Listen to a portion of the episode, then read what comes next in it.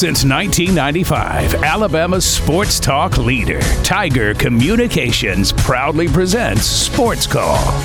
It's time to join our Sports Call crew as they discuss the latest headlines and happenings around Auburn and the entire sports world.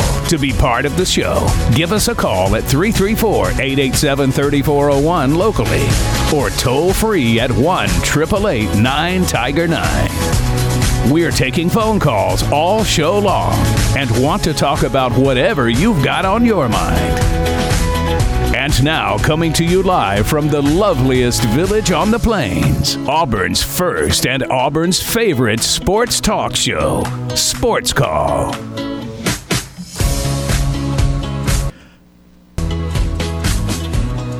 Happy New Year, Auburn. Welcome into another year of Sports Call, Auburn's first and Auburn's favorite sports talk show. My name is Ryan Lavoie, and I'm excited to be with you for this first show of 2023. I've got Tom Peavy and Brant Daughtry with me today. But before we move into the show today, I want to once again thank JJ Jackson for his time as the host of this great show. Before JJ got here, we didn't post a podcast consistently, didn't have as many fun segments as we do now, and had never won an Abby Award. Now we post a podcast every single day so that you can catch up on anything you may have missed. We do fun segments like Town Name Tuesday, which we will get back to doing at some point in 2023, and Wacky Wednesday, which we will bring back this spring. And oh, yeah, after 25 years of this show being on air, we won our first ever Abby Award in 2020 and then won another last year in 2021. These are some of the more concrete ways in which JJ impacted this show, but behind the scenes, JJ was constantly working on ways to improve the show and make Tiger Communications as a whole a more productive place. And I again want to express my deepest gratitude to JJ, my brother, who meant so much to this show and means so much to me as a friend. His impact will continue to be felt on this show for years to come. We love you, JJ and we wish you great success in what you have going on next. With that, again, my name is Ryan Lavoie, and for the first time, I call myself the host of this program. You all know me well. I've been part of this show since 2018, and I'm honored to get to lead it now. We will continue to have a show that wants to hear from you, the listener. Our callers are an integral part of this show. After all, the show is called Sports Call. We understand that at times you won't have as much to talk about, and that's okay. We will continue to bring on an uh, bring on interesting guests and create new segments to keep things entertaining. And we'll continue to talk all things Auburn, including college football and basketball. And when relevant in the sports world, we'll talk Major League Baseball, the National Football League, the National Basketball Association, NASCAR, anything going on in the world of sports, we will cover it. In the process, we'll praise and criticize. We'll have some laughs, we'll have some disagreements, but through it all, we will respect everyone's opinions and we will have a fun time because that's what sports are supposed to be fun. I'm blessed to have a great sports call crew around me who work hard and all bring something different to the table, and I'm excited to work with everyone on continuing to make this show great.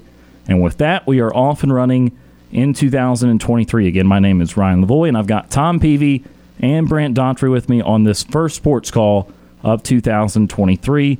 Tom, happy new year. I hope your new year is off to a good start. Yeah, man. New year's off to a good start, and welcome to the big boy chair. Thank uh, you. So, uh, yeah, I mean, we're going to miss JJ and everything that he did, and uh, but the show goes on. the The show goes on, and uh, we're going to keep this thing rolling, uh, keep that momentum going that he had, and uh, and keep making this a great show. So, uh, congratulations on your new gig as the host, and uh, I'm ready ready to get going with it. But New Year's been great, and uh, some great football, some great football going on right now. Uh, as we've got some games going on, huge win by Mississippi State today, which I think everybody in the country loved that. Um, uh, following the death of Mike Leach, I, I don't think there was anybody uh, outside of Illinois fans that were not cheering for Mississippi State. So good job for them. Uh, some great games currently going on, but then uh, you know previous days. Man, the college football semifinals, those, those were two incredible games. Uh, just absolute thrillers for both of them. I'm hoping the championship game is going to live up to that with TCU against Georgia. Um, I, I, don't know. I throwing just predictions out there. I don't know that it will. Um, I don't know. I kind of have a sneaky suspicion Georgia might run away with that one. I, I think, but uh, the two games that were there were were just absolutely epic games. So in, incredible stuff there, and uh, yeah, man, I'm just I'm ready to get the new year kicked off, get this thing rolling. Yeah, there's a lot of football that we will talk about throughout this show, including games going on right now. But yeah, that playoff yesterday was incredible, and we will get to that in just a little bit. But also, Brant Daughtry on the show with us today. Happy New Year, Brant. Hope your New Year is off to a good start as well. It absolutely is, man. Uh, glad to be here. Happy to to be a part of this. I think Tom hit the nail on the head. It just two really incredible football games that we were treated to uh, this past weekend, and you know, I I, I was kind of beating the drum for TCU. I think they deserved to be there, and I wanted to see them put on a good showing, and they ended up making it to the championship game. I don't know if they'll beat Georgia. I don't know if they'll keep it close with Georgia, but I think TCU has absolutely proven that they belong. And uh, you know, beating Michigan the way they did was really impressive to me. And uh, I, you know, the Georgia Ohio State game came down to the wire. It was two incredible semifinal games. Uh, that we're going to talk a lot about on this show, and looking forward to the national championship game. And uh, this USC Tulane game that we've got going on right now has been pretty entertaining today, and it looks like USC just recovered a turn, uh, just recovered a fumble, uh, and, and, they're going to try to extend their lead here. But yeah, I think uh, I think that college football is in a in a really fun spot right now, and I, I think that this uh, this show is going to be a lot of fun. We've had a lot of bowl games since the last time we were on the air. Uh, last time we were on air was Thursday, of course. We took Friday off. And so we've had, uh, by my count, since the last show, we've had nine bowl games completed coming into today, and we've had a couple more completed today. Our 12th bowl games going on right now, and then a 13th bowl game coming up a little bit in the Rose Bowl. And a lot of those bowl games, the vast majority of them, big time bowl games, the ones that you wait for in and around New Year's Day, and of course the college football playoff a couple of days ago. And so we'll talk a lot about that on the show today. We'll have birthdays and sports as we always do. We'll have uh, some of you fine callers again on our Auburn Bank phone line at 334 887 3401 locally or toll free at 1 Tiger 9. The 5 o'clock hour.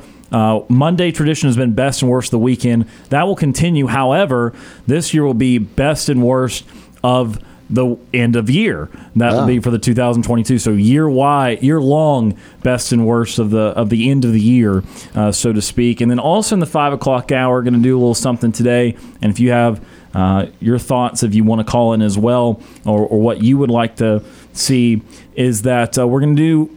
You know, it's very common for in the new year, New Year's resolutions and so I want to do today some New Year's sports fan resolutions. So, you, the sports fan in 2023, what do you resolve to do as a sports fan? Do you want to go to more games? Do you want to yell at the referees just a little bit less? Be a little bit kinder to the referees? Uh, do you want to watch a new sport that you haven't been watching much of? You want to take a break from another team that you love? Maybe a team is just giving you too much heartache. You're going to quit them in 2023. Want to hear from you, and we'll talk about that in the five o'clock hour of some New Year sports fan resolutions. Well, let's go ahead and take our first break of the show today when we come come back, birthdays and sports, and we'll also begin talking about the college football playoff and get to our Auburn Bank phone line. A lot to do on the first show of 2023.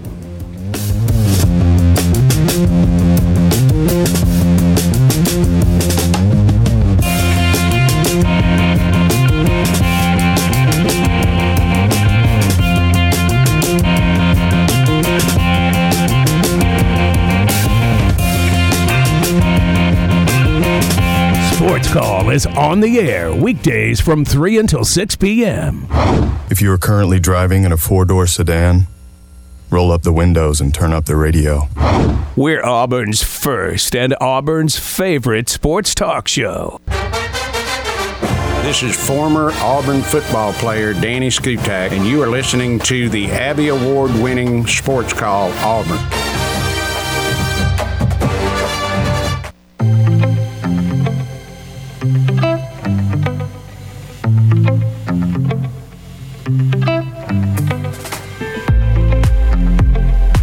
Welcome back to the first show of the new year. This is Sports Call on this Monday afternoon. Ryan Lavoie, Tom Peavy, Brant Daughtry with you here.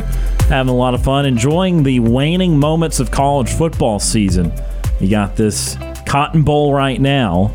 You got the Rose Bowl in an hour or so, and then you've got the national championship game next Monday, and that's all she wrote for this 2022 college football season, it's always tripped me out. Maybe it has you guys as well.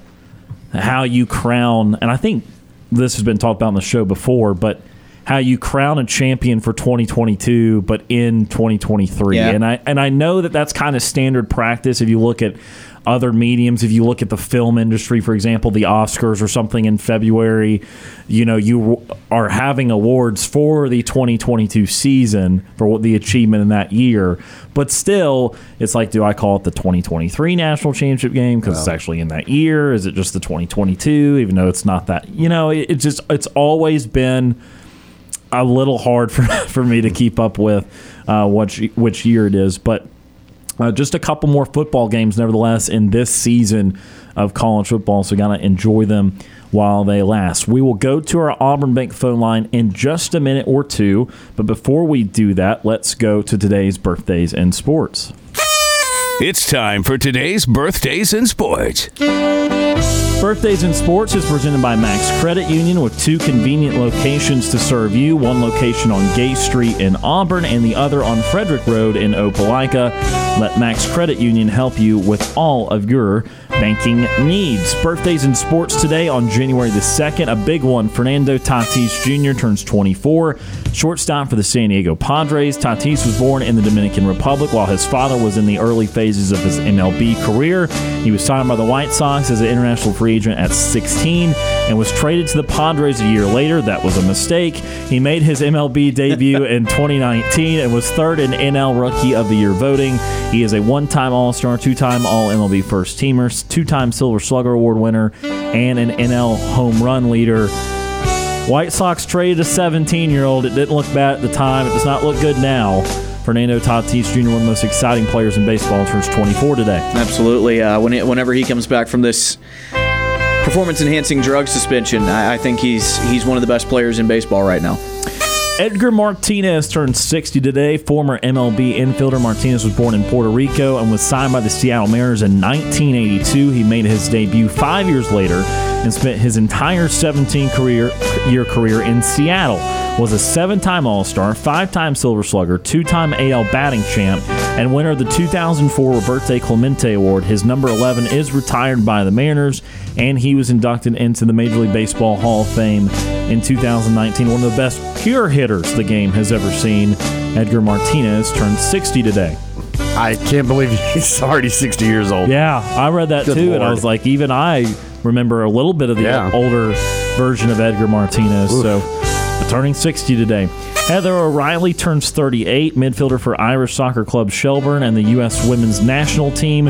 O'Reilly was a standout high school player in New Jersey, winning a state championship as a junior, was named Gatorade National Player of the Year, as well as the top soccer recruit in the country. And as the top soccer recruit in the country, what do you do? You go to the University of North Carolina. Heels. she made 97 appearances for the Tar Heels, scored 59 goals, and assisted on 49. She was a national champion with the Tar Heels in 2003. And in 2006, as a professional, she won one World Cup in 2015 and retired from international play in 2016. Heather O'Reilly turns 38 today. And last but not least, Br- uh, Leach, excuse me, uh, Brian Boucher turns 47, former NHL goalie. Boucher was drafted by the Philadelphia Flyers in 1995, 22nd overall.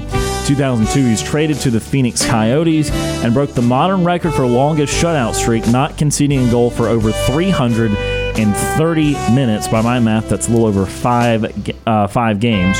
He retired in 2013 and began a broadcasting career and currently works for ESPN as a hockey analyst. Brian Boucher turns 47 today. And those are the birthdays in sports presented by Max Credit Union. Good list right there. A little bit of all different walks of life there um, with the uh, couple baseball players, but then soccer, then hockey. So good stuff right there. All right. The numbers to call us on the Auburn Bank phone line 334 887 341 locally, toll free 1 9 Tiger 9. And let's go to the Auburn Bank phone line for the first time in 2023. First up, Jeff from Columbus. Jeff joins us. Jeff, how are you doing? Good guys, how you all doing? Doing well. Doing great. Great, great. Happy New Year to everybody. Thank um, you. Happy, New Year. I guess Brooks, Brooks is not there, and man, I, I really I just wanted to call in and like, I'm out here trying to hunt. And I was gonna say, it sounds like you're on a shooting range. You- exactly. I, maybe they're shooting at me. I don't know. But, yeah, take cover. maybe they're fireworks. I don't know. But hey, happy New Year's to all y'all. And Ryan, I really wanted to call in uh, and wish you the best. I know you'll do a great job. Everybody that's ever hosted this show has done great. So I just did want to call in and wish you a good game or a good time. Uh, uh, I know you'll make it. And uh, Tom, it, it'll be you next, and then Brant and everybody. But, Well, I, but um, I do appreciate that, Jeff. Thank you, Brian. And uh, hey, let me tell you, here's my Chris. Here's my wish. I wish I could watch a whole Georgia football game without having to turn it off and have heart palpitations and everything like that. My wife had to tell me Happy New Year and Georgia won. Oh. I could not. I could not take. It. yeah. Yeah, simultaneous there with the uh, with the Yeah. kick Yeah. Uh, going way left as uh, as the ball dropped in the East Coast. Yes, and and my uh, my uh, my brother uh, said, "Hey, you want to go to the game?" And I go, "I'd love to go to the game." And then all of a sudden, I, he g- g- gave the tickets away. That was the only way I could have watched that game, as if I was there. It, oh goodness, it was great. And I say, I, I think I saw an article somewhere, or maybe it was Phillip Marshall or something like that. Uh, Steve will tell you if it is um, that like you say, TCU, nobody expected them to be there, right? And uh, Georgia was just going to, you know, kill Ohio State. But here we are, you know. So uh, it's, it, uh, I think the line is what, 13, 13 it's- and a half? It's a two touchdown game according to Vegas right now. Yeah, and is that if Georgia doesn't give up 450 yards passing? I mean, they've done it. I mean, that's crazy. Who comes up with these lines? I don't know. We're going to have to see. But, um, uh, man, I just, uh, I did just want to call in and let you all know. Hey, and there's one way to figure out if you're the 2022 champion, the 2023 champion. It's when you win them back to back. Nobody cares. right? Fair You know, enough. that- Fair enough. Well, I, I just I wanted to say this about that Georgia game because we've talked about how I grew up a Georgia fan uh, until I came to Auburn. Yeah. Anytime Georgia does something good, and I and I it always makes me think about it like the end of that game, especially the long touchdown pass from Stetson Bennett uh, right there to uh, in the fourth quarter. All I can think of is how Larry Munson would have made that call. That that's every single time Georgia does something epically good. I'm just thinking about how Larry Munson would sound with that call.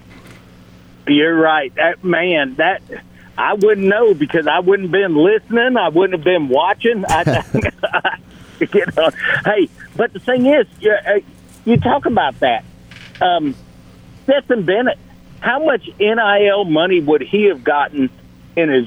I mean, he's a a walk on. Yeah. you know, and those were, I, I mean, I'm a Georgia fan, I understand, but there's no way I could have thrown a pass like that. I played DYA football or, or you know, little pee wee football. There's no way I'm standing there and throwing that ball, you know. So that, uh, like I say, uh, Ohio State may have had the better quarterback. I, oh gosh, every time he dropped back to pass, it was a, a completion. But Stetson Bennett, I just, I, I don't know. Where's he go from here? Yes. Just retire? yeah. So I have I have this comparison I was working on because Stetson. We've talked a lot about him on the show, Jeff. Obviously, we, we talked about him when he was in the uh, Heisman running and that sort of thing. Um, and, and the best way, best comparison I can come up with is the college version of what Eli Manning was. And what I say when I say that is Eli Manning would play a regular season and it would leave something to be desired at times. There would be some good moments, some bad moments where you kind of question really was he a great quarterback and you question kind of just his status and place in the NFL. But then he'd get in the postseason and you'd get the very best of him and you'd get clutch moment after clutch moment. And I feel like uh, ever since the end of last year, that's kind of been Stetson Bennett where he's had some underwhelming moments. He's had some times where maybe, um, you know, he didn't live up to the caliber that you know a Heisman finalist would live up to. But then in these clutch moments when you've had to have him, he's he's delivered, and I think there's something to be said for because he still made mistakes. You know, he threw that pick in the first half and almost threw another one at halftime. But then he Yeah. played a, a brilliant second half, especially fourth quarter. And again, for the second straight time, he had to have a drive against Alabama last year in the championship. He delivered it, and he did it twice over here in the Ohio State game. And so it's much, you know, St- Stetson Bennett, for as much as people want to pick at him, and I certainly have picked at him a lot too, he's delivered in the clutch. And that says something about uh, his mentality and still his overall, I mean, ability because there's a lot of guys out, the, out there that cannot come back with two touchdowns in seven or eight minutes the way he did. You're you- you're 100 percent correct, and I'll tell you, I if I were Stetson Bennett, uh, I would not even try to do anything else except go to the broadcast booth and sit up there, and you bowled your 300 game. You can't get any better. The only thing you can do is lose from here. You know what I'm saying? So just get in the booth. And he, he, he seems intelligent, I had good interviews and stuff like that. So, uh, but let's win this championship, or I'm speaking for Georgia. Let us win this championship, and then we'll go from there. But hey, Brian, I really do uh, want to wish you uh, success on this show, and uh, I will talk to you all later on this week. Okay? Sounds good, and I appreciate that, Jeff. Happy New Year. Happy New Year.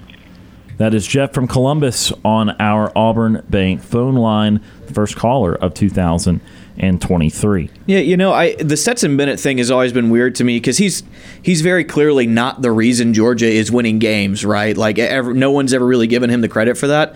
I think he's a much better quarterback than people let on. I, think Stetson Bennett's a really good quarterback, even if he's not the 6'5", 225 guy with the rocket arm who can thro- put it on a dime. He's he's a gamer. You know, he's a really good quarterback, and I think that's all he'll ever be is just really good. I don't think he'll. I don't think he's going to be successful in the NFL if he does decide to give it a shot. I think why not at this point, but you know he's he's smart. He, I mean, he's 25 years old. That's the other thing. He is a 25 year old older, yeah. college quarterback, but man, he's just he's just a lot better than I think people give him credit for. Yeah, and you know the thing with Stetson Bennett is, let me pose this question, then we'll take a break. We'll and uh, we'll come back. But uh, you know, I just made that kind of Eli Manning comparison just because there was times in Eli's career where he'd throw like 14, 15 picks in a year, and you kind of question if it was about time for him to move on or the Giants to move on. And then he just have this ravishing postseason appearance where it was like, oh yeah, this guy's incredibly clutch. This guy is really, really good um, when it matters. And with Stetson Bennett this year, there was a whole lull where he only had I forget the stat. I don't want to I don't want to get it wrong, but he only had a couple touchdowns over a, a several game stretch uh, this year, and. It's not that he doesn't make mistakes still. He still makes mistakes. Reference the, the, the first half interception, the near pick at half uh, in the first half against Ohio State. But what's different about the older version of Stetson Bennett, the last couple year version of Ste- uh, Stetson Bennett rather than the, the first year, was that is that he does not compound those mistakes anymore, and he adjusts from them, and he gets better after he makes uh, said mistake. And so, my question is, and this is not for NFL's sake. I'm not trying to go project out players because I do not think Stetson Bennett would be a successful NFL quarterback. But would in college, would you rather have Stetson Bennett or Will Levis? Because everyone says that Will Levis is just an awesome NFL arm, right?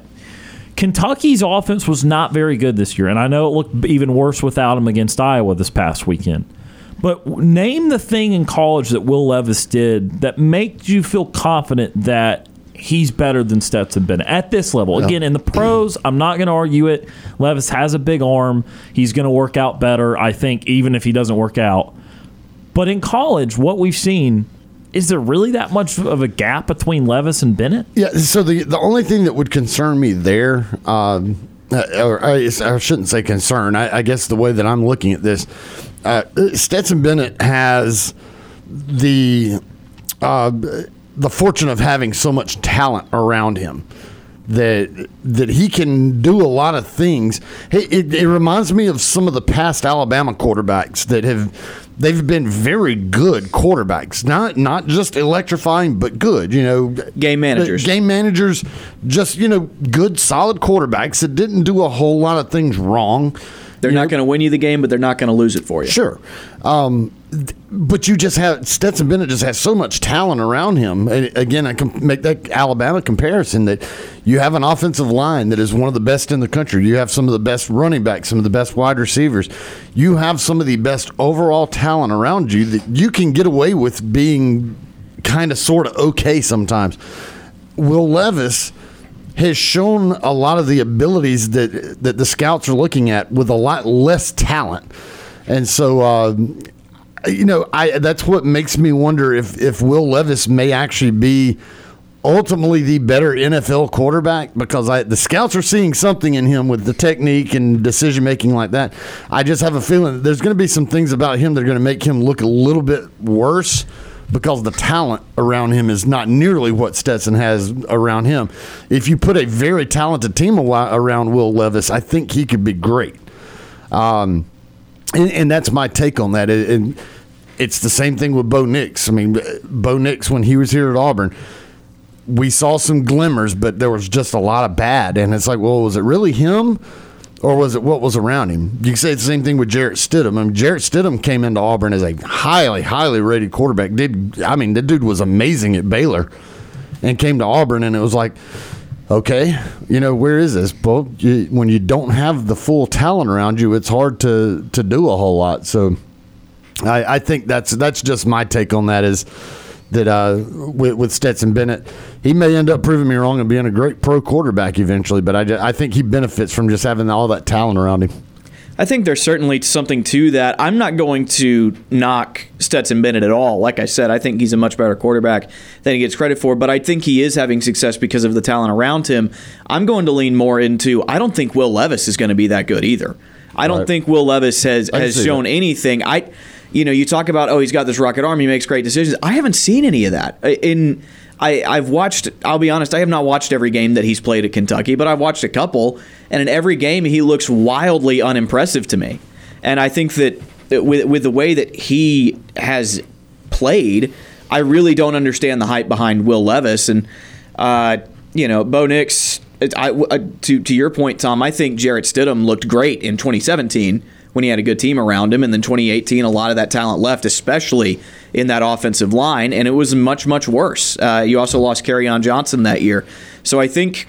I, you know, quarterback is what drives the car, right? Quarterback is your motor. Uh, but you've got to have good parts around him for him to be successful. But if you have good enough parts and you have a super successful quarterback, i.e., 2010 Auburn, uh, then I, I think you've got something really special. Yeah, I just wanted to throw that out there because, and this is going to be something that's going to be brought up over and over again. I promise you, because Levis is just that guy. He's going to be taken that, in the top ten by somebody, and their right, fan base is going to be pissed off. Based off of nothing more than just arm strength you know, and, yeah. just not, nothing college related. And I get it can't always be college related. That's why my slant on this question is the college version of these guys because some guys need to do different things to succeed in the NFL right. than they need in college. Uh, but it's just the college version of Will Levis. I looked it up again 19 TDs, the 10 picks, only 2,400 yards in the year. I know he missed like a game, game and a half.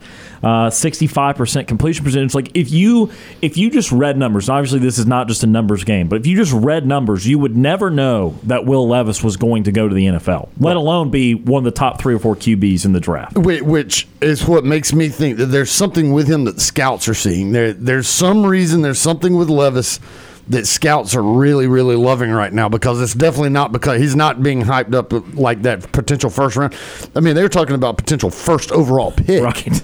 Kiper right. hasn't. Kiper does the mock draft, but he also does his position rankings off of kind of more of his opinion of how he grades that prospect. Right. He has mocked Bryce Young first to Houston, but in his positional rankings, he has Will Levis number Yeah. one. And, and so, yeah, they, you know, this is we're not talking about Will Levis being a, a late first rounder, second rounder. No, I mean we're legit talking about people considering Top him 10. the the number one overall pick potentially, which eh, that's ridiculous.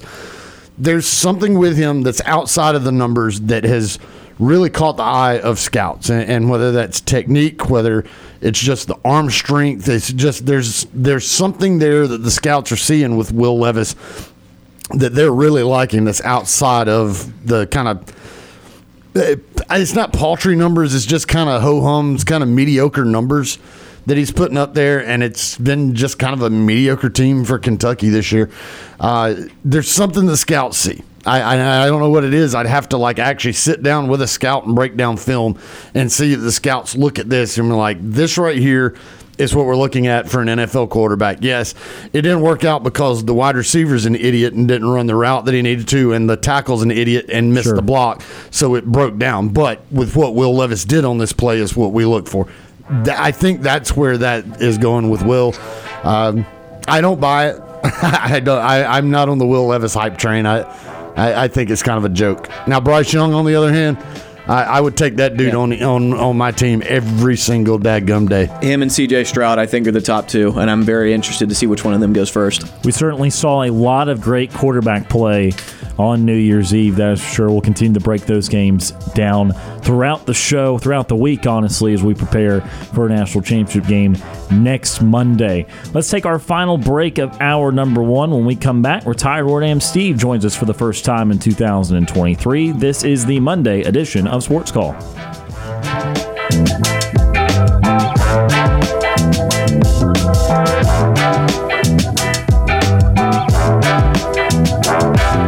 Don't want to call into the show? Send us your thoughts via email. You've got mail. Sports call at the tiger.fm. This is Phillip Lolley, former Auburn Tigers football assistant coach for the 2010 National Championship team, and you are listening to Sports Call.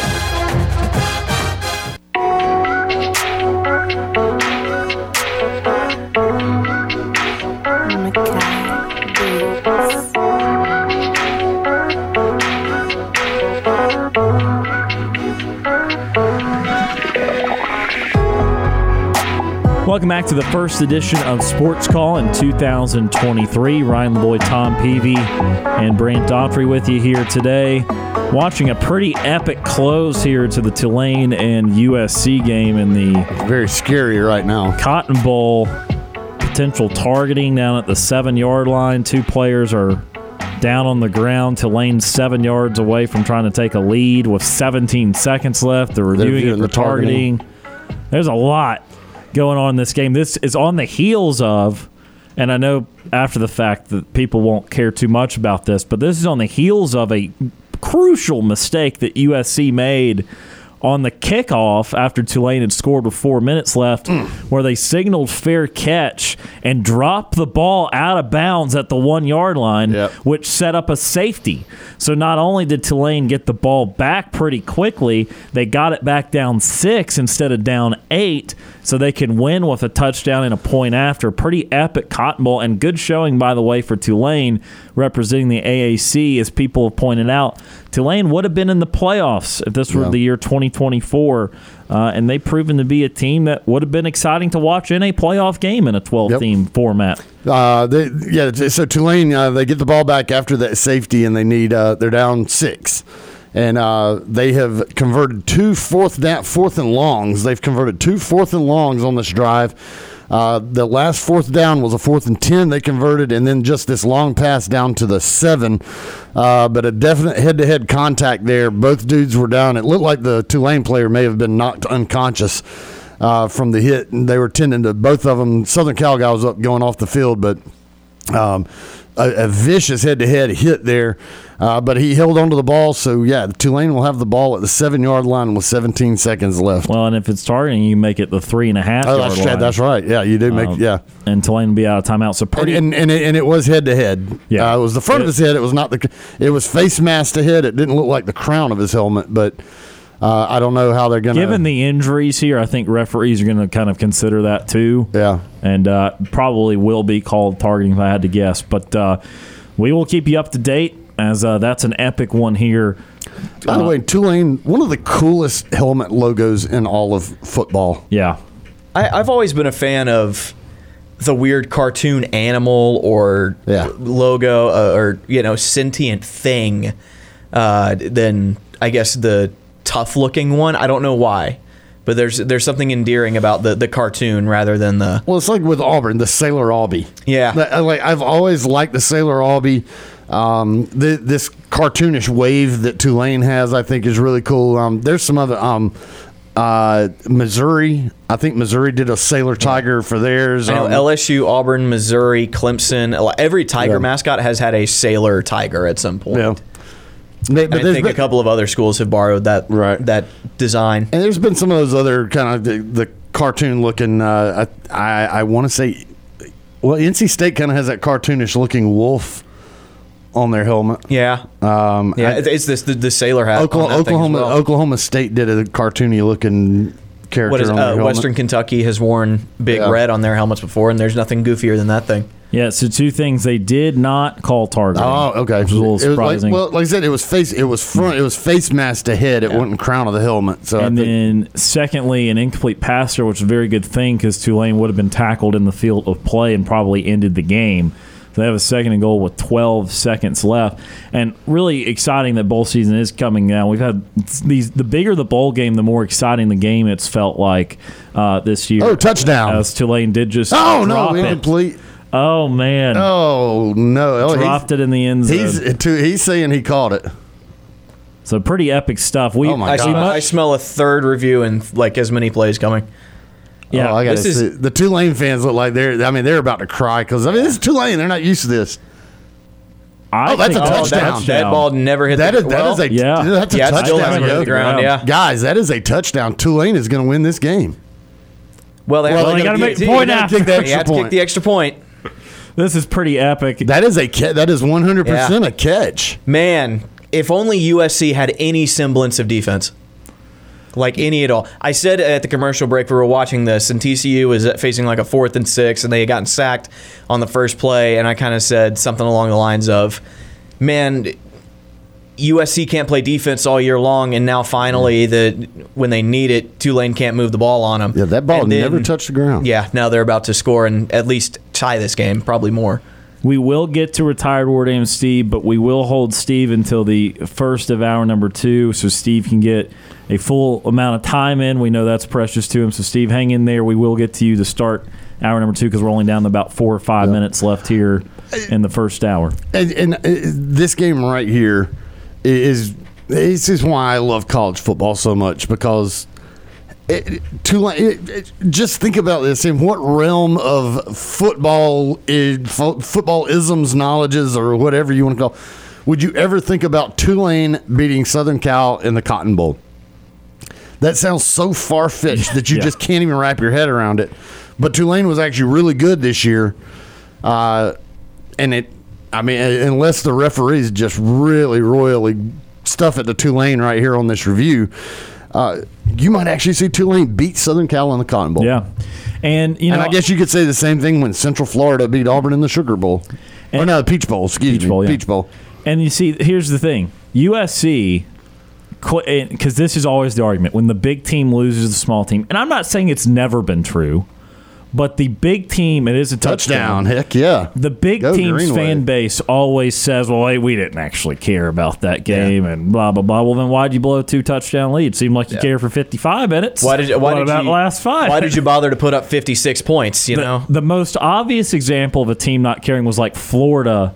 Uh, the year Mullen kind of like sat half the first string, and they all transferred, uh, and they all or they all went pro, and they all sat at the bowl game, and he literally said, "Yeah, we're just trying to get uh, some other guys out there and learn for next year."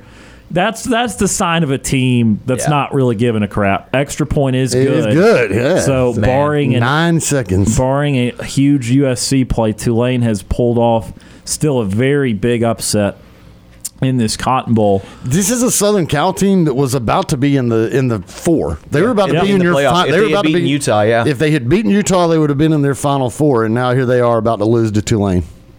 Wow. Pretty What a, wild. what a, what a show. What Uh, a show. I love this stupid sport, man.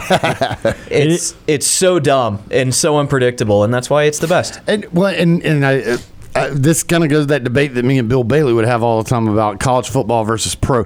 I get it, pro the the The product is the- better. The product on the field is better because it's the best players in the world. Yeah, I, and I they're get they're, they're men. They're adults. Right. They are professionals. They are professionals, very overpaid professional, Oh, That- very that- over, very overpaid professionals. I get it.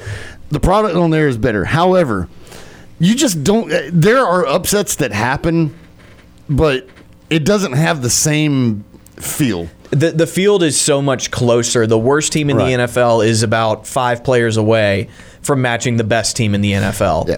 And college football is just not that. The the the pool is so much larger and deeper. Uh, so when you have an upset like this, it's so much more shocking. if you looked at the totality of these rosters, and I know USC is not even as pro laden right now as it maybe. Maybe that was another dumb just decision fell down. the- He on just the fell kick. down. Wow. Um, as not as pro laden as an Alabama or Georgia or Ohio State, but if you just took the current rosters, USC versus Tulane, how many people end up as pros in two, three, four, five years? USC's probably still got 20, 25 guys that end up playing pro Yeah. football. At least Tulane- making a training camp or so. Tulane might have five, you know, maybe 10 at the most, at the very most, but they might only have like five. And so it's pretty, um, that, that, that's, that's to your point, Tom. It's pretty unbelievable in some senses of how uh, these upsets happen. And there are absolutely upsets in the NFL, but to Brant's point, I mean, the margin of good teams and bad teams, you could pick every single year a team that picks in the top 10 of the draft, and you could find that team had lost like six one possession games. You could change a team's entire season with like seven plays. Right. And you could uh, take a five win team into a 10 win team just like that. Um, but in college, you know, it, again, not necessarily like that. Bottom to top, there's a big difference. And so I know we've spent a lot of time here at the end of this hour talking about this Tulane USC game. We're going to talk about the playoff games that happen in hour number two. But, um, you know, this is a part of why they're going to keep the bowl games even with an extended playoff. Yeah. Because even though you can say that their value is even more diminished, you still get crazy fun stuff like Uh, Here we this. go. Here we go. Yeah, we're The about to have the lateral play. Yeah. No, he's no. Well, no, no, no, Wait, no, no.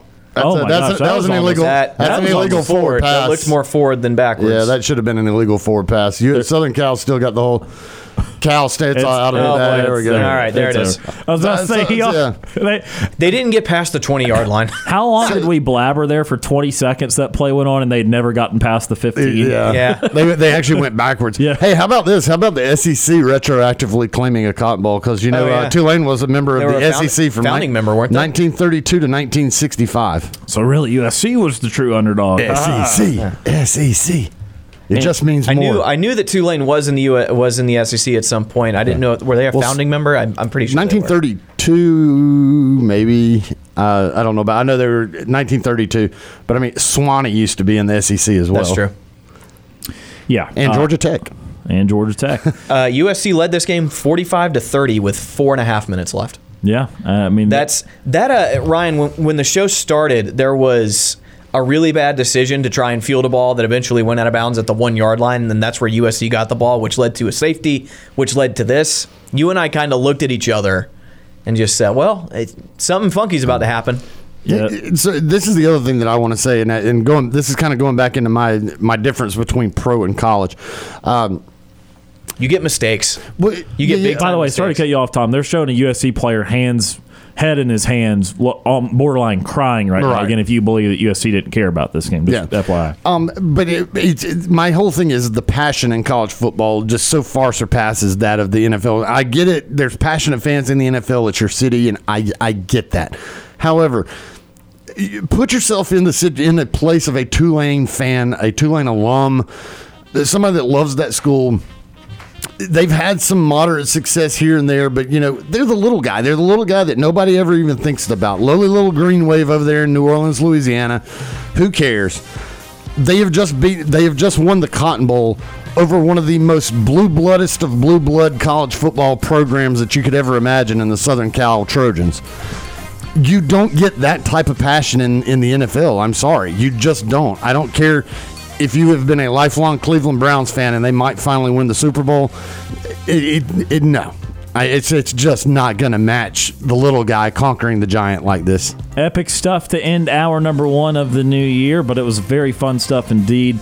We were talking about the Cotton Bowl right there. We'll start off hour number two with retired Ward AM Steve. As promised, you're listening to the Monday edition of Sports Call.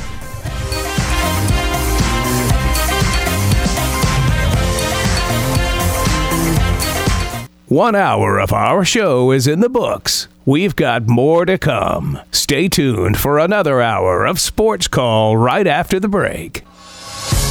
Since 1995, Alabama's sports talk leader, Tiger Communications, proudly presents Sports Call.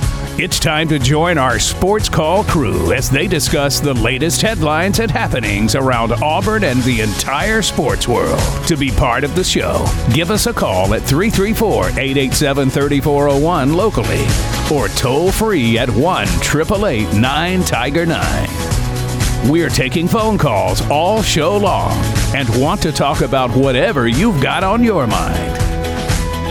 And now, coming to you live from the loveliest village on the plains, Auburn's first and Auburn's favorite sports talk show, Sports Call.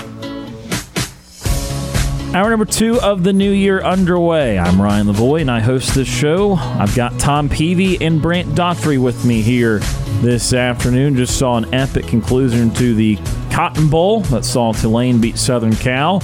And now the game that Southern Cal would have normally been in if they had won the Pac 12. Of course, they wouldn't have made the playoffs this year, but the Rose Bowl coming up next. Utah Penn State. Keep an eye on that one. It's the last game, I guess, before the national championship is played next Monday. It's a pretty epic day of bowl games today, and we'll continue to talk about that throughout the show. But as promised, let's go back to the Auburn Bank phone line, open hour number two, 334 887 341 locally, or toll free 1 Tiger 9.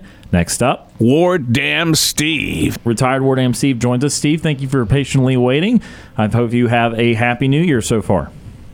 Happy New Year to you, to Mr. Tom Peavy and Mr. Brent.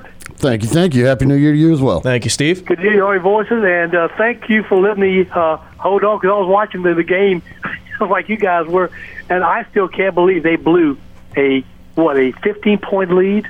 Yes, 15 points with just under five minutes left. You know, the only other team I can think of that would do that would be us. I, I don't know. I think there's probably a lot of teams Yeah. out there that would think Ohio that. State blew a similar lead with Yeah, about they seven or eight minutes. Yeah. Uh, well, Well, TCU also tried to blow a huge lead against Michigan. I mean, they TCU looked like they had that game well in hand against Michigan, and then that turned into an epic shootout. Yeah. Um, my son got a degree. One of his degrees uh, from Southern Cal, and uh, he is right now just kind of numb. Yeah, it was So, a it was a big uh, one. Well, let's let's uh, let's get going, guys. And look, you are definitely appreciated uh, for letting me uh, uh, have a little bit more time than maybe you, you didn't have to. You could have got me on to at 4:45, you know, uh, and that would have been okay. But I appreciate your willingness to, to put me on hold and let me uh, come on here. All right, so I've got the next two hours apparently uh, myself. Is that right, guys? Well, not not quite that long, but uh, more okay. more than the four minutes we had at the time. Well, it's good to hear you because, for one thing, you're going to be uh, the the new uh, person in charge of uh, of the radio show. So I look I look forward to maybe some creative uh, innovations on your end as well, uh, um, uh, Mr. Ryan Boy. Yes, sir. Definitely as we progress through the spring is when we'll, we'll start to break some new things out. We're uh, busy with you know th- this this our time of the year with a bunch of high school sports, a lot of Auburn sports to cover and that sort of thing. But definitely as we get through the spring, we'll bring back some some segments that JJ created and create some new ones as well. So definitely stay tuned for that. Well, I'm sure you must have had. Well, I suspect you had an enjoyable time uh, in the second half of uh, uh, the Tampa Bay uh, Carolina Panthers game. Uh, what a uh, comeback by Mr. Brady. Uh, I don't know how close you were uh, to the field. Did you happen to uh, see those or anywhere close uh, those three uh, sneaks, uh, quarterback sneaks that uh, Tom Brady did? Yeah, so uh, I don't mind divulging where I sit. I sit actually six rows from the field. Um, I am in the end zone, not the pirate ship end zone, the end zone where they added some temporary seating, and I'm six seats or six rows rather uh, from the field. So I'm very close. And when they uh, when they come uh, towards the end zone, like I said, that's not in the pirate ship. I, I see it all very clearly, and uh, you know I certainly saw. Um, that last QB sneak where he scored and then spiked the ball that was very close to where I was.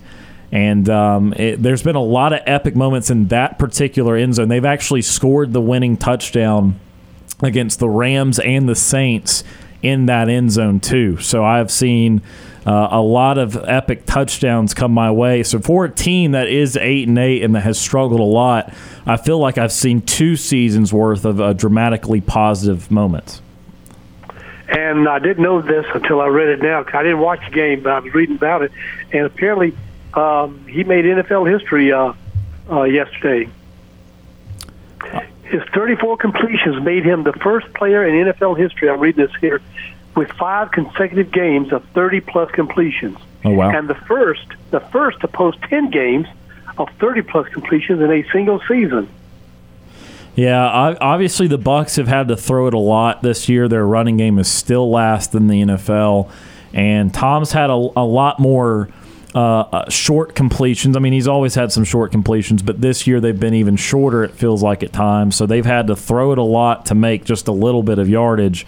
And uh, obviously, that was not the case on Sunday because he was throwing it deep down the field to Evans. But uh, he's had to he's had to drop back a lot again this year. And I was going to say Mike Evans has not really had the greatest of years from from Mike Evans standards. He has not really had it. Now he, yesterday, yes, but Mike Evans, one of his top receivers, has not really had that great of a year this year. Right. They, they he hasn't had the touchdown production, and and they have missed on him a few deep balls. He he dropped one in the first Carolina game that was very notable early in the game. Uh, he did, however, get his ninth consecutive 1,000 yard season after yesterday's performance, which is an NFL record to start a career. Nine straight 1,000 yard seasons start his career. So he's been there. He's not maybe been there uh, in the red area like he has in years past. Uh, just three touchdowns coming into yesterday. But uh, yeah, a lot of those passes have been short, Steve, and and uh, that's why Brady's been able to have a lot of completions, but yet also the Bucs not necessarily have a lot of points this year. Yeah, well, they were fortunate that the division they're in uh, was, uh, yes. very. Uh, let's just say was not the strongest of the conferences. Very, very, very not good. Yeah. Now, I didn't know this as I read it, but uh, before yesterday's game, Brady had only sneaked three times the entire season, and he did it all in one game, three uh, yesterday. He only did what? Uh, what three times in one season? He only he only had three quarterback sneaks the entire season oh, before right. yesterday's game. Yeah. Yeah. Well. And the thing is, is he's always been very effective at doing it. But as with anything, as you can imagine, I'm sure the Bucs have absolutely not wanted the 45 year old to get hit time and time again. Uh, but it is something that they have to start doing. I mean, they obviously did it when they needed to. They know it's effective. They know they've not been effective in other short yardage situations. And at this time of year, it, it, it, all all bets are off. You've got to succeed on the plays, and so they went to it when they absolutely had to yesterday. And this quote uh, at the end of the game, uh, he was asked by somebody, guess, how uh, how he felt about after the game. Quote, he says, I feel like the luckiest guy in the world. Yeah, he loves the game of football, uh, or else he would have retired long ago, as many usually do. And uh, I know it's been a very troublesome year on the field and off the field for him, but I think, again, you just see the pure joy that he has to play the game, and he deeply loves it. And, and again, that's why he's played so long. All right, staying with the NFL real quickly, guys. How about Mr. Daniel Carlson yesterday? What he did? He's good. Fifty-seven yard field goal, ties his record. Yeah. No, he he has uh, he has put together a, an incredible professional career, and, and is yeah he's continuing to do it. And uh, one of the Vikings that released him. Yeah. Yeah. Good job. Good job, Minnesota. Yeah. Well, uh, they said that he also. I'm reading this uh, from Mark Inabinett that apparently he also tied the league's single season record for field goals of 50 or more yards. Oh wow, and he'll have an opportunity to break it next week then. And how does he not made it to the uh, Pro Bowl? I don't know. We were kind of talking a little bit about that He made, last it, week. made this year's Right. Pro Bowl, right? Uh, I don't think so, unless he's now in as an This alternate. year's going to be a flag football game. Yeah, it's a flag. I, I swear he got named to the Pro Bowl Oh, this he? year. I thought. I thought I we thought I thought you guys said he didn't make it. I thought we talked about last week that he had not made it, and now maybe that's changed because people get injured and uh, some people don't commit to the event and that sort of thing. But I just wonder who made it in his place. I mean, I would imagine for the AFC it would be Justin Tucker Yeah. if it was not Carlson because Tucker's awesome too, uh, and he's been regarded as the best kicker in the league for probably six or seven years now. Mm, okay. All right. Uh, and then real, real quickly, guys, about something that just came up uh, from the spun. I saw Kirk Herbstreit called out prominent coach on college game days. I had to read it. Uh, you may already know it. Uh, apparently, he didn't like it, and we've talked about this before. What Caleb Williams had on his fingernails painted in the Pac-12 championship game, Right. and uh, Kirk Herbstreit's remark was, uh, he says, "Clean that S-H-I- S-H-I-T up." Uh huh. what he said. Now, why is he even making this comment now? I mean, this has happened in a regular, you know, um, season, and uh, I thought to me, well, why is this important to make this comment now? Yeah, I just didn't know uh, if you guys had read it. Well, had they had a college game day since that Pac-12 championship game? Yes, they had. Yeah. Okay. Well, then I would have maybe I would have thought maybe he'd do it in that one. Then maybe it was simply because this most recent one was kind of more in regards to the the next USC game since it was coming up, uh, and he, I you know, I mean, it was more relevant because it was a couple days away. I mean, I don't know. I, I maybe he also wanted to collect his thoughts about it, and he knew he'd be on a little bit later in the in the season. Yeah. All right. About the games of uh, the playoffs, guys. They were probably the best playoff games I've seen in quite some time, and I was so glad to see TCU uh, pull it out because all the computers, Sportsline.com computer, had them giving them a 23% chance of winning. Right. In fact, they had uh, Michigan winning by double digits.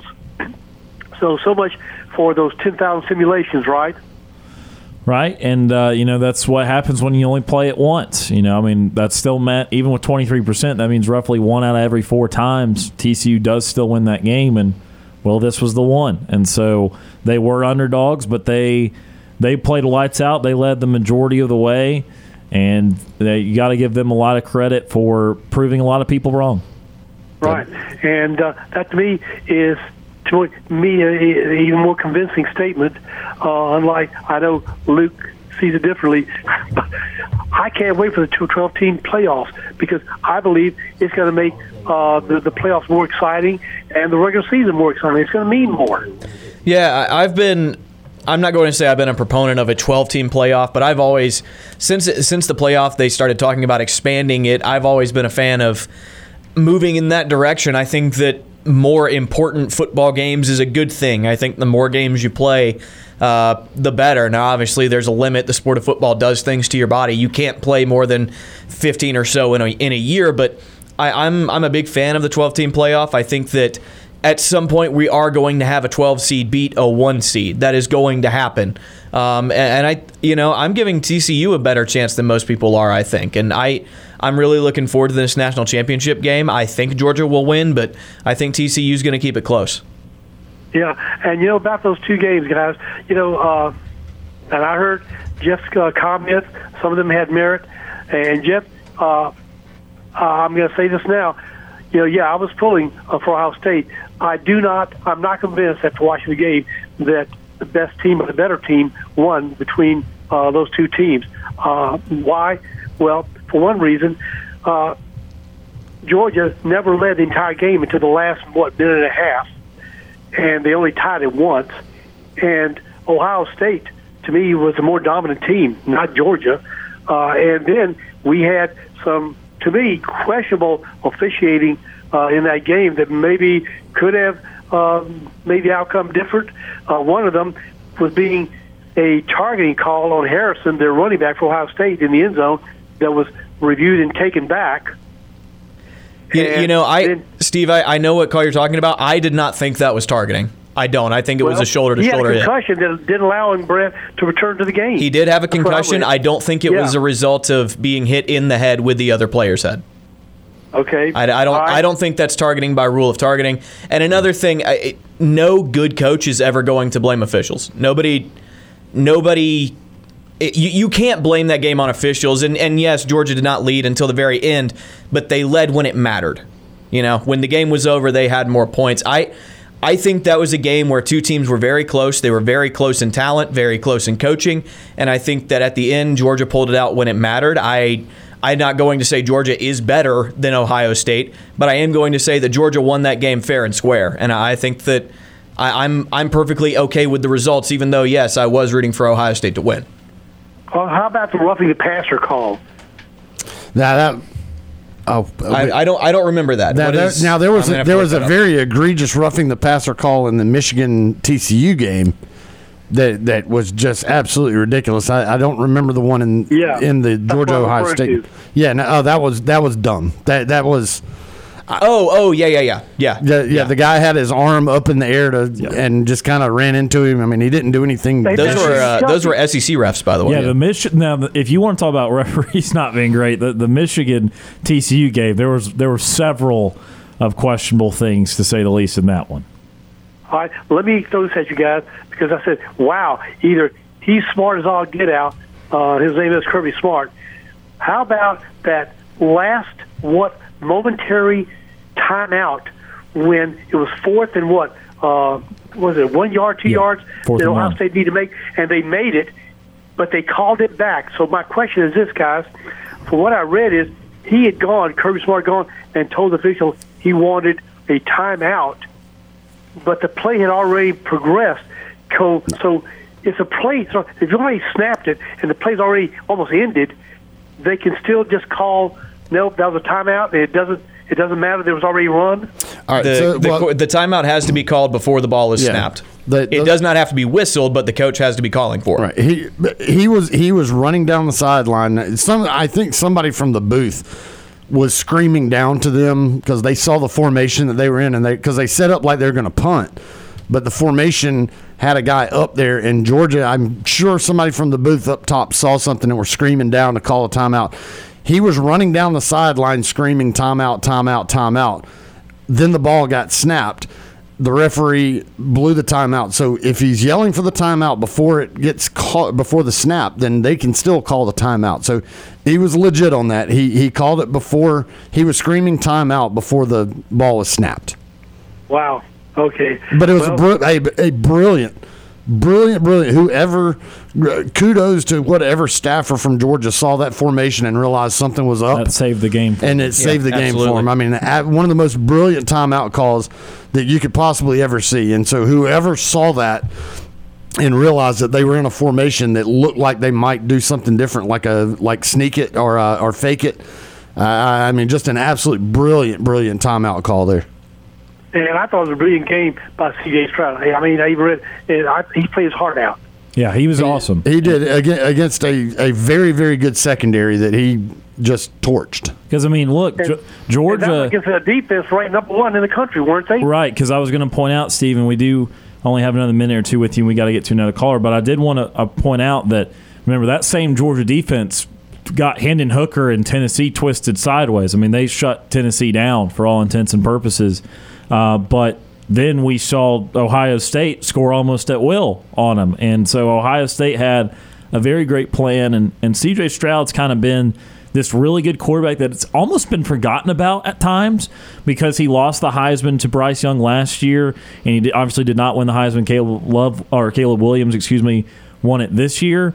Uh, but Stroud's always been really damn good, and he's just not, for whatever reason, gotten the big moment that everyone else has had. And I know that technically he didn't even have it against Georgia because they did not win, but he was awesome in that game. And Brian alluded to this earlier, but he should absolutely be the number two Q- QB taken in the NFL draft because he's been really good his entire time at Ohio State.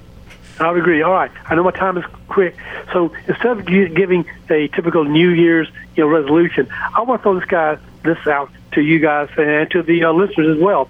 Um, and this comes from an 80-year study by some Harvard researchers. Um, that's called is intended to uh, find out what helps people feel happier. It's called developing warmer relationships with science-backed exercises. 80-year studies, and I'll give you the first two that they suggest that you might want to consider as a challenge. And I'm going to try myself as well. Number one, tell someone why you're grateful for them right now. Number two, talk to strangers by asking, "How your day been?" instead of "How you doing." Okay, and you've already met number one, uh, Ryan, because I listened to the podcast and the things that you shared about Ryan, about your connection in, with him. Uh, you've already done that, and in fact, uh, I had to get a tissue box out because it had me uh, getting cheerful. So I want to applaud you for uh, uh, those are just really sincere and uh, authentic uh, the feelings and emotions that you were able to express uh, to JJ about uh, what he has meant to you. So you accomplished number one. So uh, you're to be applauded. All right, guys. I'm out of time. I know that. Thanks for your time as always. I appreciate everything that you guys do behind the scenes as well, and uh, I look forward to this 2023. I already posted some comments on your website. Uh, I'm looking forward to another Abby from you guys. Okay, no pressure, Ron. We certainly hope so. And Steve, we hope you have a happy new year, and we're excited to have you back again in 2023. All right, guys. Talk to you tomorrow. War Eagle. War Eagle. That is retired War Dam Steve on our Auburn Bank phone line 334-887-3401 locally toll free 1 Tiger 9 let's take one more phone call before our first timeout of the second hour next up Terry from Auburn Terry joins us Terry how are you doing Doing great, guys. How y'all doing today? doing well happy All new right. year Fantastic. Happy New Year, y'all. Um, where do you guys stand on the argument that there are just too many bowl games? I, I, I like it just because I like the more college football, the better, as far as I'm concerned. Now, yeah, some of them. Do I really care about the Bahamas Bowl? Watching two teams play in front of like 25 people in the Bahamas. I did this year because it was UAB.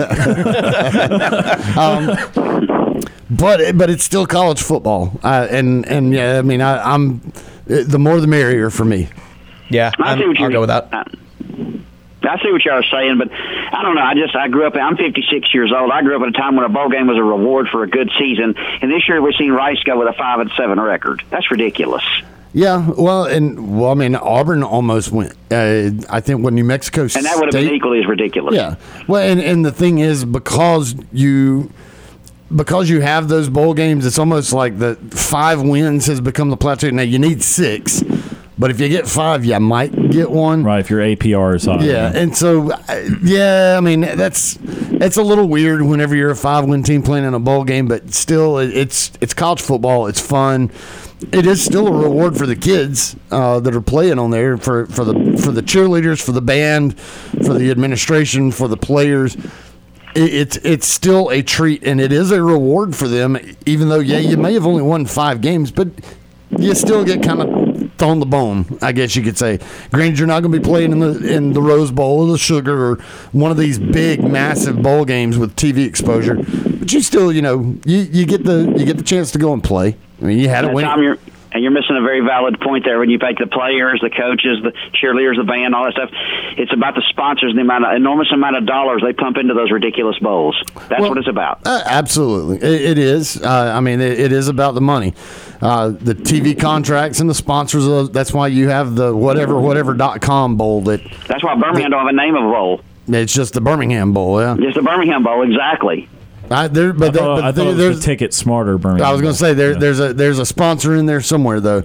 Um, I, you know, but but again, whether, whether it's the money or not, my thought on it is it's still a college football game, and I would rather there be a college football game on that I don't care about than there not being a college football game on. Well, based on Birmingham's this year, it'll be the 911 Bowl. So as far as I'm concerned, uh, for all the crime that goes on over there. Um, guys, I think the, fun, the the thing I look forward to the most in this year is the portal. Who can Auburn get to, to patch up the, the patchwork that Hugh Freeze has got to do? Uh, naturally, I think he's got to get some more offensive linemen. I've never heard to get linemen. I'm glad he recognized it. None of the other idiots who had recognized that, but that's okay. Um, but he does, and, that, he's the coach now, and that's what the bottom line. But the, the, you know as well, there'll be another 500 plus guys into the portal. It's going to be interesting. Have you guys heard anything? And you guys have any opinions? Uh, you know, the portal is what it is, and I mean, it is. Uh, you know, when the, the, the rules that the NCAA has kind of opened up as far as that goes. I, I, think there's a little bit too much. I, I, wish there was some way they could kind of rein that in, but I don't think there is. And I mean, ultimately, you're just kind of looking at a at a free agency uh, every single year, and now you throw the NIL in there, you can start throwing a lot of money around to these guys to come to you. So. Uh, I, I I do think that in, a sense that it has gotten way out of hand when you just have that many players in the portal.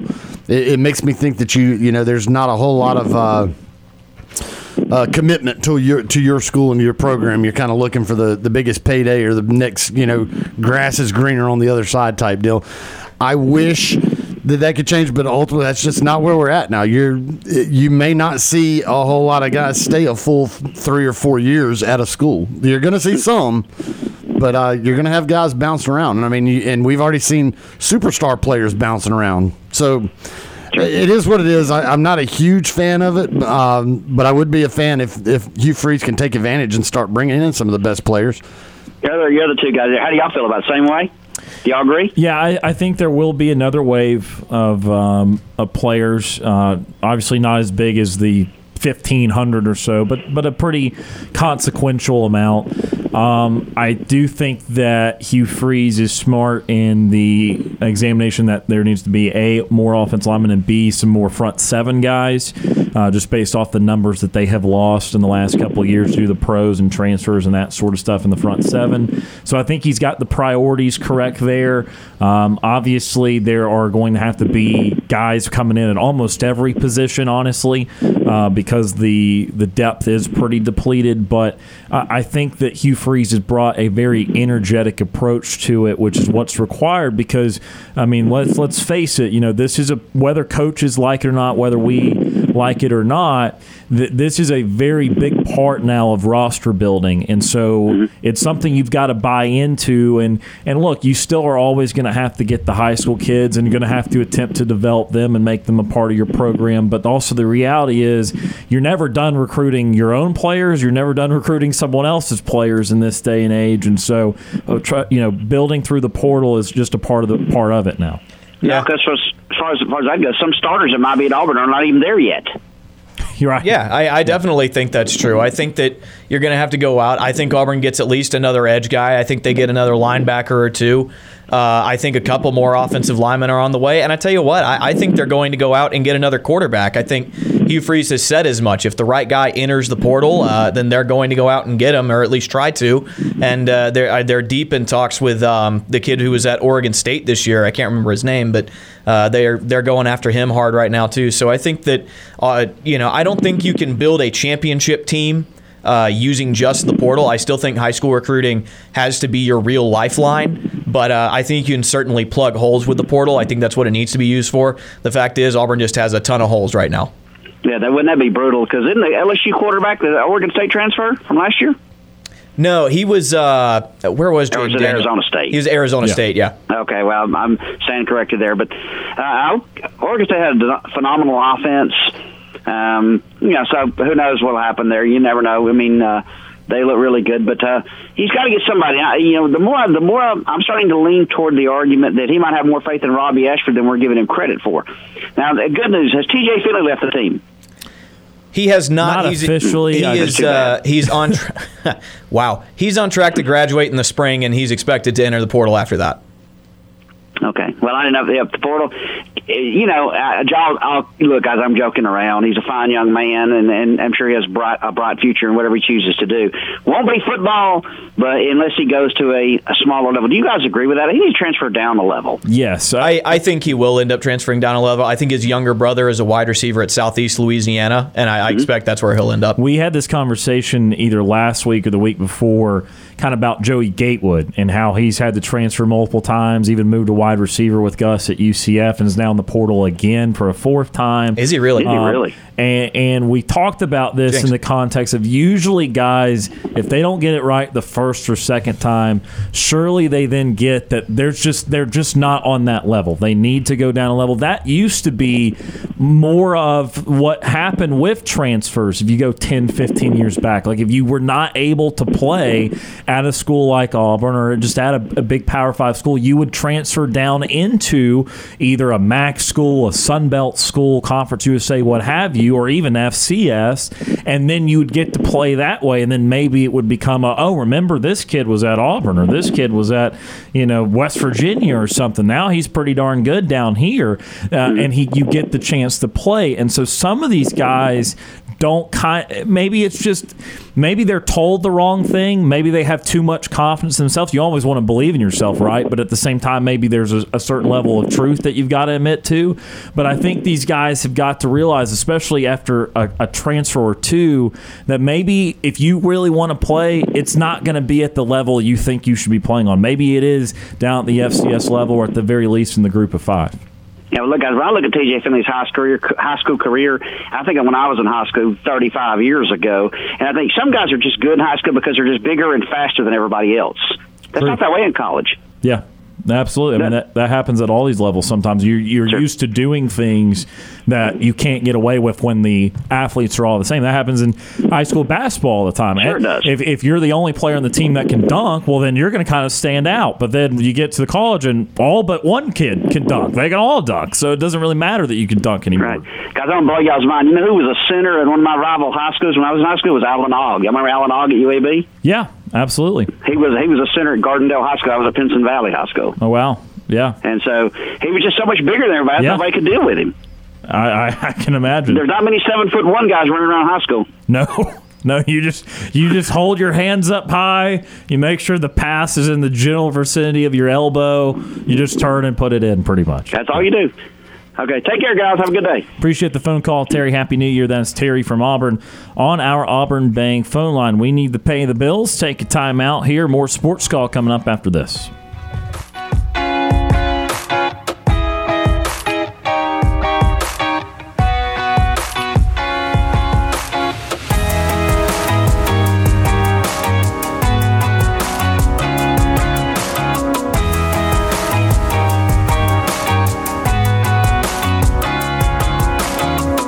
Sports Call crew wants to hear from you. Give us a phone call at 334 887 3401. Now, back to the multi time Abby Award winning Sports Call.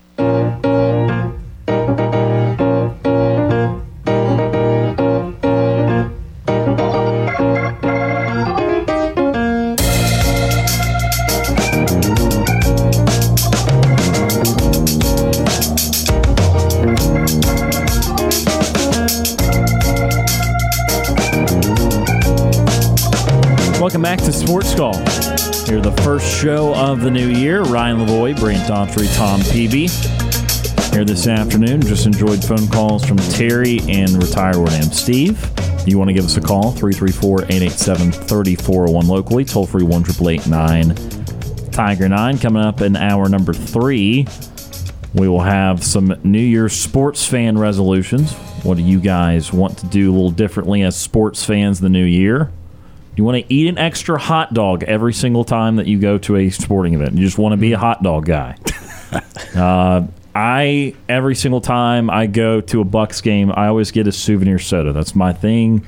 So I'm getting a Mount Everest amount of cups from these Bucs games with all the different uh, pictures. Like it was Bruce Arians' Ring of Honor Day yesterday, Heck so yeah. Bruce Arians' butt is on a on a cup there, and so that's what I do. And uh, we'll have some maybe thoughts on ways to change our fandoms or continue our fandoms in 2023. That's coming up in the 5 o'clock hour. As promised, let's talk a little bit about the playoff games from New Year's Eve on Saturday. Uh, we've talked a little bit about the Georgia game already, so let's start with TCU and Michigan. And uh, Max Duggan was not statistically brilliant, but he made big plays. No. And TCU in general made a plethora of big plays. And they win an incredibly high scoring game with Michigan that in the third quarter just got straight bonkers, to be quite honest with you. that, that that game was crack. That game Yeah. was crack, and uh, the third quarter especially. That is one of the most entertaining quarters of football I think I've ever watched. And you can say, ah, well, the defense was bad. Does it really? Is it good football, or is it just the defense being terrible? I don't care. I do not care. It was so much fun to watch. I, I, I love high scoring games. I love low scoring games. I love games where at least somebody is playing at a super high level. And just to watch those two go back and forth like a tennis match was awesome. Eh, they- you know, one of the epic turns in that game was Michigan's long uh, touchdown pass that was then overturned on review to the one, and his his butt Yeah. came down at the one, but it felt like he was still kind of bobbling as, as he went into the end zone. I thought it may have been a touchdown. All the announcers thought it was going to be a touchdown. I thought it was as the, well. The officials said no. At the one inch line, the very next play, they fumble it right back to TCU for a, a Which- touchback, and I'm like, oh my gosh, are you kidding me that this is happening like this? I, that game was just like you said, a tennis match. It, Yeah. it, it was just a uh, somebody tie, then take the lead, then tie and take the lead, tie, take the lead, just back forth, back and forth, back and forth. An incredible game. Max Duggan, I know his stats were not the greatest, but that is one of the toughest SOBs. Oh, yeah. playing the position of quarterback that I think I've ever seen. Yeah, for that sure. kid, that kid just is so impressive.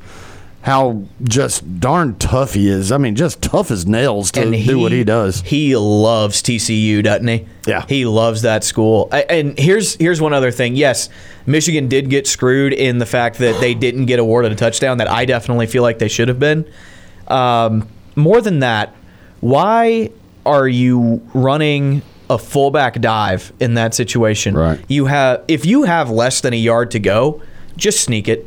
Just sneak it. I don't care if you're worried about your quarterback getting hurt. You're in the college football playoff semifinal. You cannot call a play.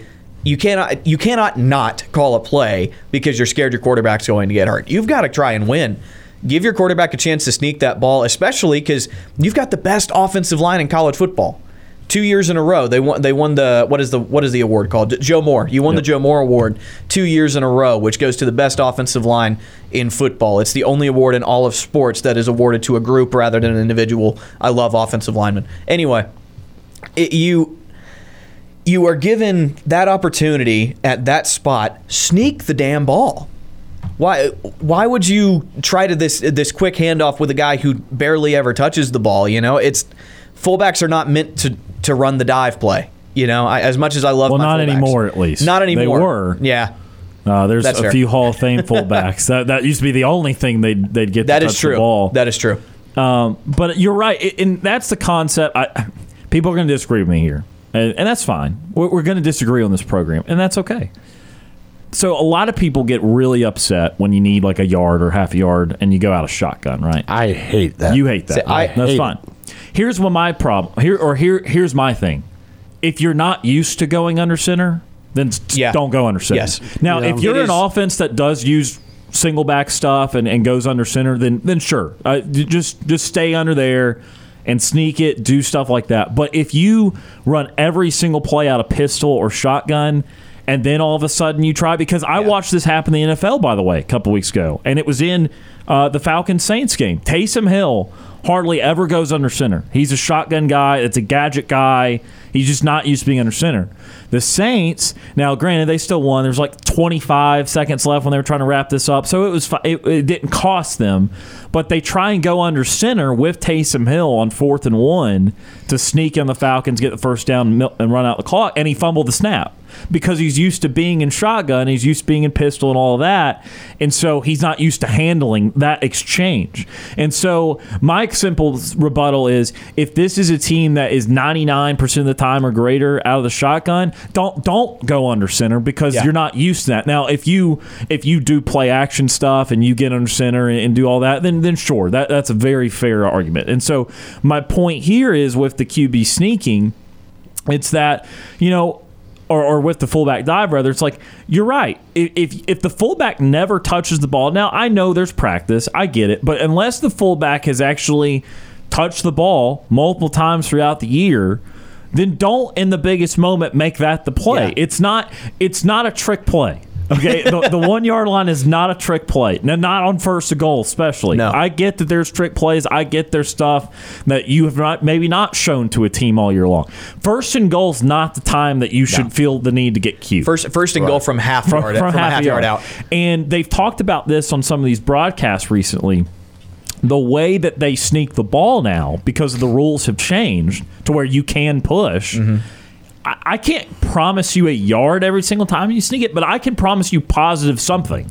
You're not going backwards. You If you, will if they get at least that a ball, foot. if they sneak that ball four times, They will get, that. in. They, will get, get, in. that because you get to push the QB now. Right. And so it, it's just so it's already so hard because again, I know this is basic, but you know when you're snapping the ball, and the other team does not necessarily know. That is the Uh, only advantage the offense has. they're going to try and jump it, and they're going to do a good job of pu- of hanging in there. But that's why you should be able to get six inches because you're the only ones that know exactly when you're snapping the ball. And so that combined with a push, common sense says you can't really lose in that situation. Yeah. And so it's just it's just not smart. And i get it. The, the genesis of this is a call that was controversially overturned. I don't know how it was overturned. Can i swear on a stack of bibles that it was a touchdown? I don't think i can go there. But also i know that if the ruling on the field is touchdown i ain't changing that call. Not not in that not with what was shown to me. If there was another view that the refs can see that we can't that'd be one thing but i think it would have come out by now if there was some other angle that we didn't have. And so i definitely get not being happy with that situation if you're a michigan fan because it felt like a touchdown uh, the one other thing i'll add to that part of it and that part of this game is that it was so early, relatively speaking, that you can't say the game was decided because of that. I know the margin says, well, they score a touchdown and win by a point. A lot happens between then and, and now to get to that conclusion. If that's the last drive of the game, oh yeah. I mean that that costs them the game. When we can blame that. And if that's the last time they touch the football, yeah. Oh yeah. And I know some will still say, well, the other 59 minutes if you'd handled your business, you wouldn't been there okay, yes, I can't m- be mad at you, but, but at the same time, if the refs handle their business, then that's then Yeah. you win. But with I think that was in the second quarter that happened. Maybe it was the third, early third. It was think, before I think it was really the first got, half. I think it was the yeah, first half. It was before the real chaos got going. So there's a lot of time to still get past that. So even though that game was a poorly officiated game, there was a lot of stuff kind of going on that was that was weird in that game. And shocker, it was an SEC crew. Uh, um, that was not the thing that decided the game, but it was all those big plays because it really was a stretch there if you told me Michigan would be involved in a game that scored nearly 100 points, I just I know they scored a lot on Ohio State, but that's still not normally how they try and play. But I mean, just in that half, you had you know you had a pick six, you had a long Michigan play, uh, you had a 76 yard play from Duggan where it was a third down and it was a short little pass and the guy missed the tackle. And uh, Quentin Johnson, who's going to be a, a very highly rated wide receiver in the draft, makes one guy miss a tackle and then goes 76 yards. Um, there was a lot of long stuff in that second half. Pretty crazy game overall. And I mean, I, I think like you guys, I think we were all preferring TCU, just the story that they were, prove them wrong. But uh, I mean, what projecting this out a little bit to a week from now, and there's even more topics we can talk about, but just three or four minutes left in the hour. I mean, what's TCU's path to to playing Georgia? What what about what you saw on Saturday makes you feel like they can do that? They can beat Georgia, Uh, or maybe it's nothing. Maybe yeah. I. I mean, I don't want to discount TCU. We've said this before because I didn't think that they had really had a chance against Michigan. I mean, they did it. Um, they're gonna they're gonna have to uh, look at what Ohio State did. I mean, study study that film on what Ohio State did to Georgia's defense because that is a vaunted Georgia defense that very few people have really been able to get to like Ohio State did and put up that many yards and that many points. So figure out what that is. Um, uh, but I mean, that's easier said than done because you know Georgia and Kirby Smart and those guys are going to be looking at plenty of film on TCU and figuring out how they can uh, get back there and just harass Max Duggan to death. And I and I. I think that's more of where I'm looking at with that game is what Georgia is going to try to do to stop Max Duggan. I think they try to get back there and absolutely harass him. You, you, he's gonna he could hurt you with his legs, but if you just get that many dogs around him where he can't break loose, then that's where Georgia's going to have. So TCU is going to have to understand that Georgia's probably going to come at him full force and they're going to have to figure out some way to get the ball out quick, try to do the quick hitter passes, uh, maybe exploit what they can in that secondary. I, I think it's going to be tough for TCU. Yeah, I think. Um, oh man, I, I think the TCU is going to have to get a little bit lucky because they did get a little bit lucky against Michigan. Sure. They had a couple of turnovers, especially early, uh, to build that lead. I think if Georgia turns the ball over a couple of times, that's TCU's. Uh, that's TCU's ticket. You know, they're they're going to have to force a couple of turnovers or get lucky and just get a couple of, you know, a, a couple of stops that Georgia screws up on. Uh, TCU is going to have to protect Max Duggan well. Uh, they protected him against Michigan. They're going to have to do the exact same thing against Georgia's front. If Georgia can get pressure with four, then it's over. Uh, it, it. TCU does not stand a chance because they're, they're, I don't think their receivers are good enough athletes to beat multiple defenders. I think that if you can get them into one-on-one situations, then you've got a chance. Uh, I'm really interested to see how TCU's defense holds up because T- because Georgia's offense is not really what everybody thinks about when they think about Georgia, but they have a really great offensive line. They have a fantastic running game, and we've talked about how Stetson Bennett is 25 years old and he has seen everything that college football has to throw at him. So I'm interested to see what Georgia what TCU can do defensively to slow down Georgia. Honestly, they may just sell out and try to stop the run and cover one on one. I, I don't know. I think TCU is going to have to get, get a little bit lucky in this one, but uh, we'll see. One week from now, TCU Georgia for the national championship. One you kind of expected to be there. One we certainly did not have on our radar coming in to the season. Out of time for hour number two and hour number three. Again, those New Year's sports fan resolutions, best and worst of the new year or of the former year. And uh, we'll also talk a little bit more about some of these big bowl games that have taken place for the last three or four days. A Monday edition of Sports Call rolls on after this.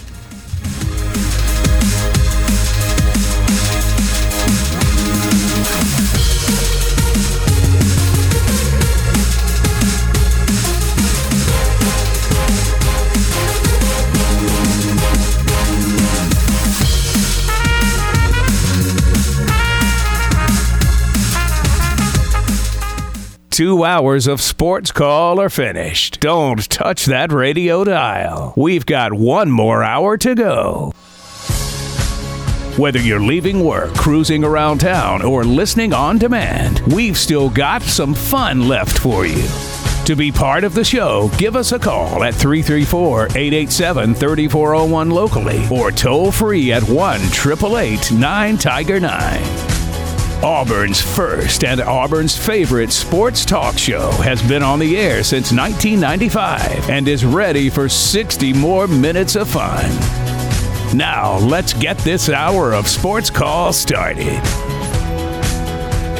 Final hour of the first show of 2023. I'm Ryan Lavoie. I'm the host of this fine program. Tom Peavy, Brant Daughtry with me here on this now Monday evening as we watch another good bowl game between Utah and Penn State, the Rose Bowl. We've had a lot of good bowl games here as of late over the weekend and on to today. Just today, we did see LSU drub Purdue, but we saw Mississippi State win one for Coach Leach. uh, in the ReliaQuest Bowl in Tampa. with an all-time cover to boot. Yep, with a, uh, a a nice bad beat that is going to be on SVP whenever he next does the uh, uh, bad beat section. He always includes these little like one to two second audio snippets when he does that segment. There's Michael Kay, the the Yankees broadcaster, saying "Oh no" uh, when something like that happens, or an Al Michaels. Well, that's overwhelming, and uh, I just love those little clips, and I think about them all the time when uh, stuff like that happens. And then we uh, we're talking a little bit about it on the air as it happened because it was a very um, entrancing game between Tulane and USC. Tulane winning that one. Uh, have you guys enjoyed bowl season for the most part? You found these to be pretty entertaining. I know we got the question earlier if there's too many bowls, but uh, I don't know. It seems like a, a pretty entertaining, at least end to the bowl season. Yeah, I, I mean, it feels like uh, a lot of the ones that I've seen have been very entertaining. Uh, so, I mean, yeah, I, I like it. Uh, I again, I'll say it again.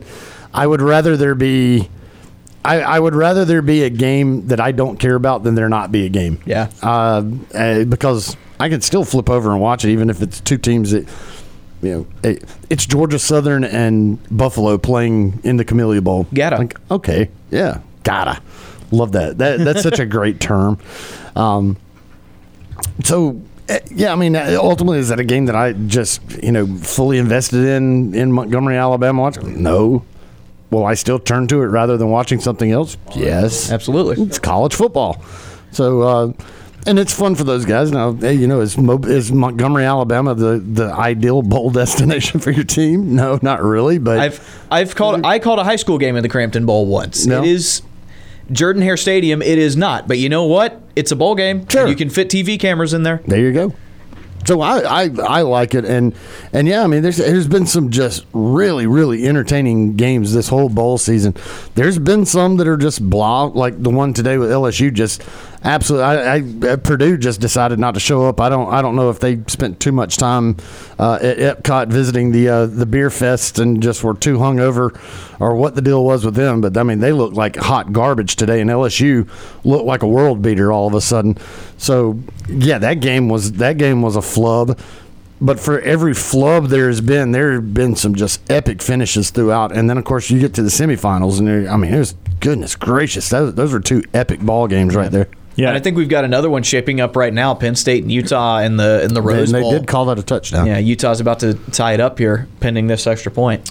Yeah, and you know, I, I know in the scope of things, people don't really care about uh, these two teams much, but uh, you know, UAB in the Bahamas Bowl to start uh, the bowl season was a one possession game decided at the Yeah. very end of the game. UAB had a fourth and one. They were down by three. They had to score. They did score, um, and and then they. Uh, end up getting a stop on a play that they let the guy catch it and get to like the two yard line. they Yeah. tackle on the two yard Yeah. line like it was the Titans Super Bowl. Uh, so we we've had some fun stuff. My thing with the smaller bowl games, I guess like a Bahama bowl, Bahamas Bowl, is for those six and seven win teams. You know, I think it means something to them to play those games, but also I want those teams to either go to a cool location or to play someone that means something to them. Like uh, the Birmingham Bowl, for example, I know Terry brought this up in a less than glamorous uh, way for the Birmingham Bowl, which is the butt of a lot of jokes. It's not a great bowl, obviously, but it was between East Carolina and Coastal Carolina. Well, Coast, Coastal Carolina was talking a lot of stuff towards East Carolina because they East Carolina is a little bit older than them. They're viewed a little bit higher than Coastal. Coastal doesn't like that. Coastal wanted to prove them wrong. Coastal got pantsed by East Carolina, so it was not a competitive game, but at least it was a game between two schools pretty close uh, that meant something to them. And so I'm just, you know, the Independence Bowl that's always a tough sell in Shreveport. the Birmingham Bowl in general is a tough sell usually, but The Liberty Bowl, I'd wager. Liberty, Memphis, you know, not Yeah. great. Well, and, and the other thing, that, uh, some of those bowl games were uh, being played in the like the, the worst freezing conditions. Right. that- That's always gonna be a tough one. So Uh, the- as, to me, that makes it cool though, because that's football weather. as long as it's a destination, although I will say the Liberty Bowl had a lot of fans at it though, because between Arkansas and Kansas, now that I'm thinking about it, it was almost packed. Uh, but I will say, Jesus. you know, I'm sorry. I just now looked at the Citrus Bowl score. I, it was bad when I looked at it. I didn't realize it was 63 to seven. jeez, I saw it was 49. Yeah, per, it, it really felt like Purdue gave up about halfway through the game. Man, sixty-three to seven. Lord. Yeah. Um. Anyway, LSU was celebrating with the Cheez-Its mascot. Yeah, I saw Why that. not? Uh, so so yeah, I mean, bowl season definitely will always give you a few blowouts like that. Well, maybe not that bad, but to give you a few that are less than entertaining, but still, the entertaining ones are always worth it. And uh, I've enjoyed this bowl season. If you missed anything from Sports Call today, first couple hours of the program, the Sports Call podcast is brought to you by Coca Cola. If you ever miss Sports Call live, or if you want to hear something again, make sure you go back and listen to our show on demand wherever you get your podcast. An ice cold Coca Cola to go along with the hottest sports talk. Coca Cola, taste the feeling. Now let's go back to our Auburn Bank phone line 334 887 341 locally or toll free at 1 Tiger 9. Next up on the program today, Daryl from Auburn. Daryl joins us. Daryl, Happy New Year. Hope you are doing well. I am. I am. I worked all weekend, but I had to get to interact with some sports fans, and uh, because you weren't on the air Friday, I was a little bit ignorant about the Georgia Ohio game and et cetera, et cetera. But uh, and then Coach Pearl came in the restaurant, so I got to. Well, I showed him where to sit, and he was very. He is the most down to earth person you would ever meet. Have you ever met him?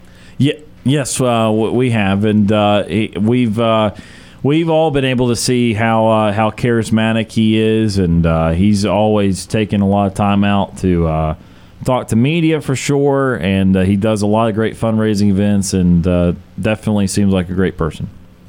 Now, when he's at a downtown restaurant, his wife's like, "I think we're next." I'm like, "No, no, no, no. I'm sorry. I've got this young lady and their daughter. They're next, but I'll seat you in the same section. Y'all can sort of work it out."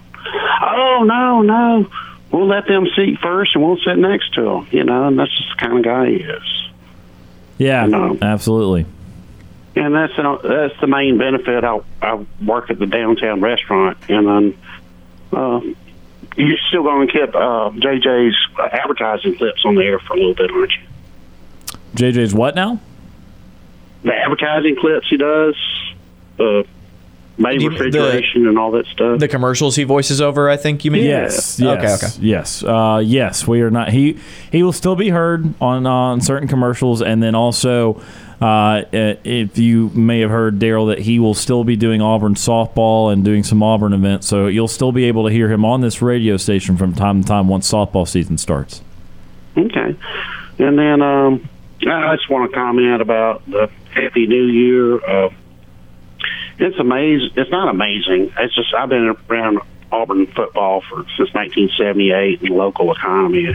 It's amazing how a good team or a bad team affects local economy. Uh, and then you know after the second year of the uh, Harsin program, you know it's it's just like everybody was down and out and and what motivation and then after the first two home games we went to 130 games and then traffic downtown just went to nothing you know because they were at the football game i'm not sure what you know but you know if the if it's a good football team we got 630 kickoffs you know and then uh, i saw three restaurants go under this past year because of that so uh, we can't go anywhere but up this year as far as Auburn sports and the economy and in general. And I usually don't like talking politics, and religion, but uh, I just saying that uh, I think we have nowhere to go but forward in uh, progress in the economy and sports.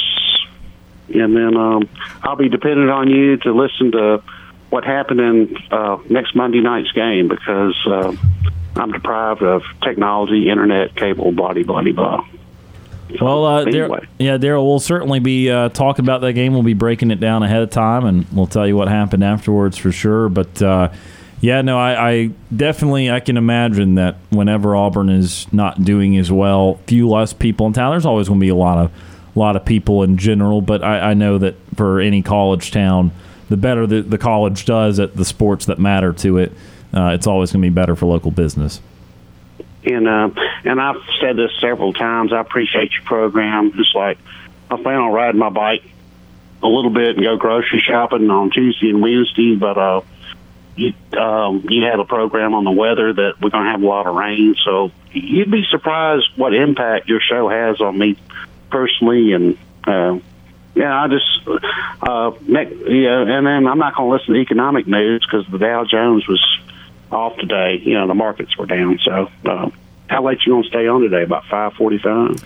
Yeah, we usually get off the air uh, between 5:45 and 6. The show, you know, it's about 3 to 6 program, so it's about 3 hours and uh, just depends on how many commercials and stuff we've got to run at the end of the show. But yeah, 5:45, 5:50 is usually around when we get off. Okay. When when you guys run out of stuff to talk about, you'll uh, I'll be sure to call in. Okay. Sounds good, Daryl, and we appreciate your phone call and we uh, hope you have a very happy new year. Okie dokie. Talk to you later. That is uh, Daryl from Auburn on our Auburn Bank phone line. We appreciate that phone call as always. Let's go ahead and take our first time out of our number three. When we come back, we alluded to it a little bit earlier in the show, uh, multiple times throughout the show. Our New Year's sports fan resolutions. What you want to do as a sports fan a little bit differently in 2023. That's up next on this first edition of Sports Call in 2023.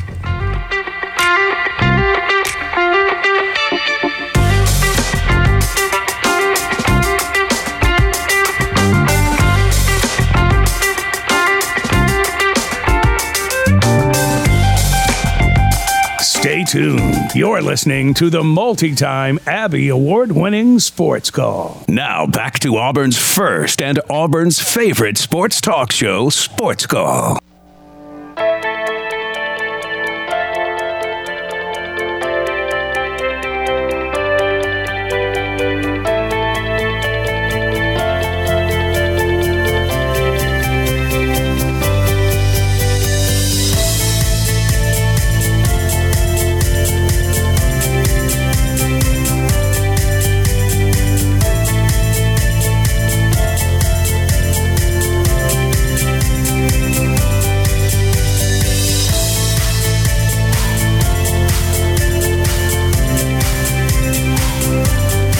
Welcome back to the first edition of Sports Call here in the new year, 2023. Ryan Lavoie, Tom Peavy, Brant Daughtry with you here this evening. And uh, just had a phone call from Daryl from Auburn. Appreciate all of our loyal callers. Running down hour number three here, and uh, just a segment or two left. And so let's talk a little bit about New Year's resolutions, but in particular, New Year's sports fan resolutions. So, what do you, the sports fan, want to do differently or the same in 2023? And uh, I will start. So, just for an example, I've got I've got two things. I'll go with one for now. Believe it or not, I know the error of my ways. I want to stop yelling at officials at the rate that I do. I do it a lot and I know we've had Keith from Auburn who used to be an official and uh, certainly has talked about the difficulty of that job. I understand it's a difficult job. It is not something that you can't go without criticism of from time to time. Like sometimes they do a bad job too. Like it's going to happen. Uh, we're all human here, which means we all make mistakes. I say stupid things sometimes. I don't know how to say words sometimes. And I do bad things or I or I do wrong things sometimes. And so just in the way a coach is going to call a bad play call and someone's going to miss an easy shot or a player's going to make a mistake, referee's going to miss a call. And it's going to happen. And we'll mention it when it happens. We, will we'll have to, it'll be a part of the story. But at least me as a fan needs to not yell every word that exists when, when, when, there is a bad call or multiple bad calls, pleasant so or otherwise. That is something I am going to work on in 2023. I'm going to fail at times, but in general, I'm not going to yell at the referees at the rate which I did. That's a low bar to set. Uh, I'm, because I'm not promising you I'm going to be without any strife. Just I just something to work on in 2023, and I have one more in a minute. But there's an example. What about you guys?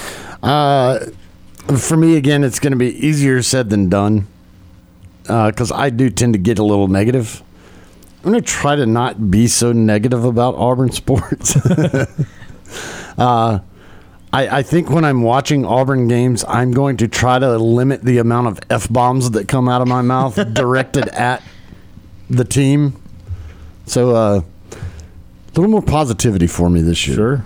Try to. To be fair, you're coming off probably like the second worst Auburn year in who knows how long. Yeah. So, so At least we are coming off a year that, that was probably as warranted as ever. Uh, But uh, I respect that. I respect that. You know, I think mine is I'm going to try to go to more games this year. I, uh, you know, I've lived in Auburn for a year now. I go to most home football games, uh, but uh, I, I didn't go to any basketball games last year. I went to one women's basketball game. Uh, I went to one softball game. Didn't go to any baseball games. I think next year, uh, or this year, excuse me, I'm going to try to go to more games uh, for different sports. Uh, haven't gone to volleyball. You know, th- there's a lot of sports that Auburn has that are really, really good and, and superstar athletes who deserve support. And uh, I think I'm going to go go support those kids because they deserve it. And uh, Auburn's really, really good at a lot of things. And uh, I went to the one that they were probably worst at the most. uh, so uh, I, I think that I'm going to uh, go to more games this year. I think with your like yelling at referees thing, uh, I, I try not to yell at refs. It's tough for me because I'm a very intense person at sporting events, but I, I, I think that I'm pretty fair to refs. Like if they get a call right, you know, good call, whatever. I don't know. I, I like to think that I only yell at refs when they get something that's something blatantly wrong, when they deserve to be yelled at. And that, in my opinion, they deserve to be yelled at. And to be fair, my, my stance on refs has changed a lot since my dad became an umpire. Uh, when, when my dad became an umpire pretty late in my life, I, I kind of got kind of a behind the scenes look at what all goes on and how hard it is and how much these officials have to remember. And that's just for baseball. You know, it's, basketball is such a judgment call type sport, which baseball is really not. And I don't know. It's an interesting thing to think about. But yeah, being nice to refs. But yeah, I'm going to go to more games, I think. No, I respect that. Um, that's that kind of plays into, uh, and I know this is kind of out there, and not everyone can pull this off. And I'm kind of a psycho, but I'm also young, so it's fine. Um, I'm very proud of the fact, and I'm going to try and make it a goal to do it next year, even though my wallet is now currently crying as I start to say this. Uh, to continue to go to every single Bucs home game in Tampa. Uh, I went to every single regular season home game uh, this year and the previous season.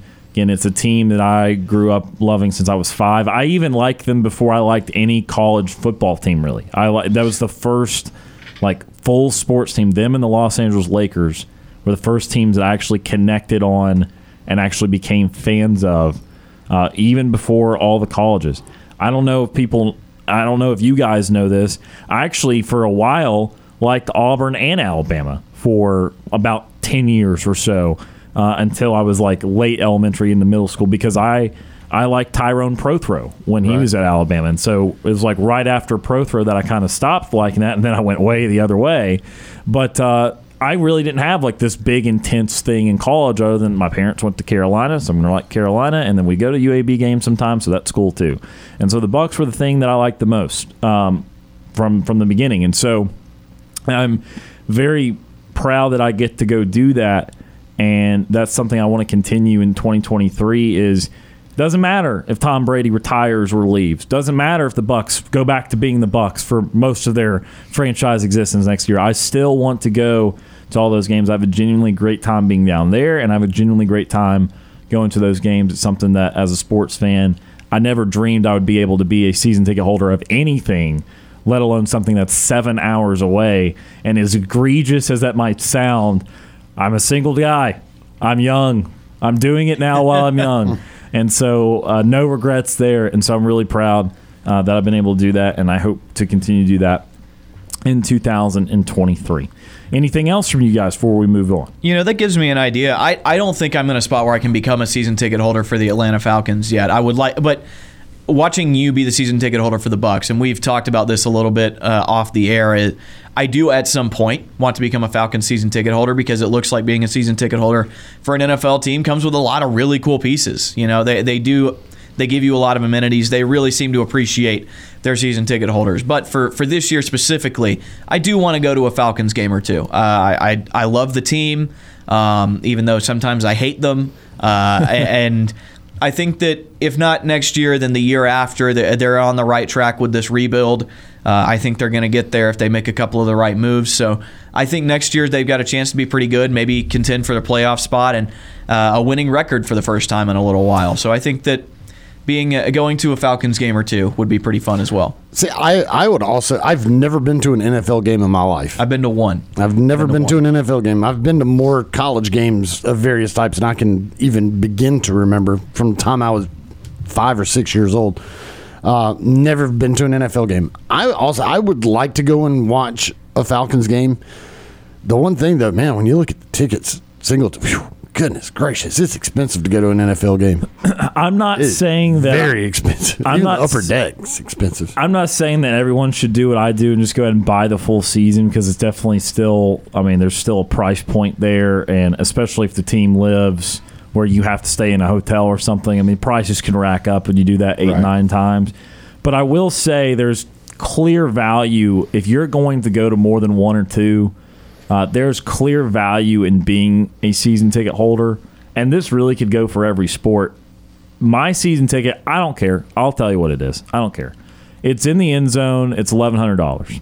So that's hundred and ten dollars a game, and you get ten games because you get either one preseason and nine regular season, or you get two preseason, eight regular season. So that's hundred and ten dollars a game.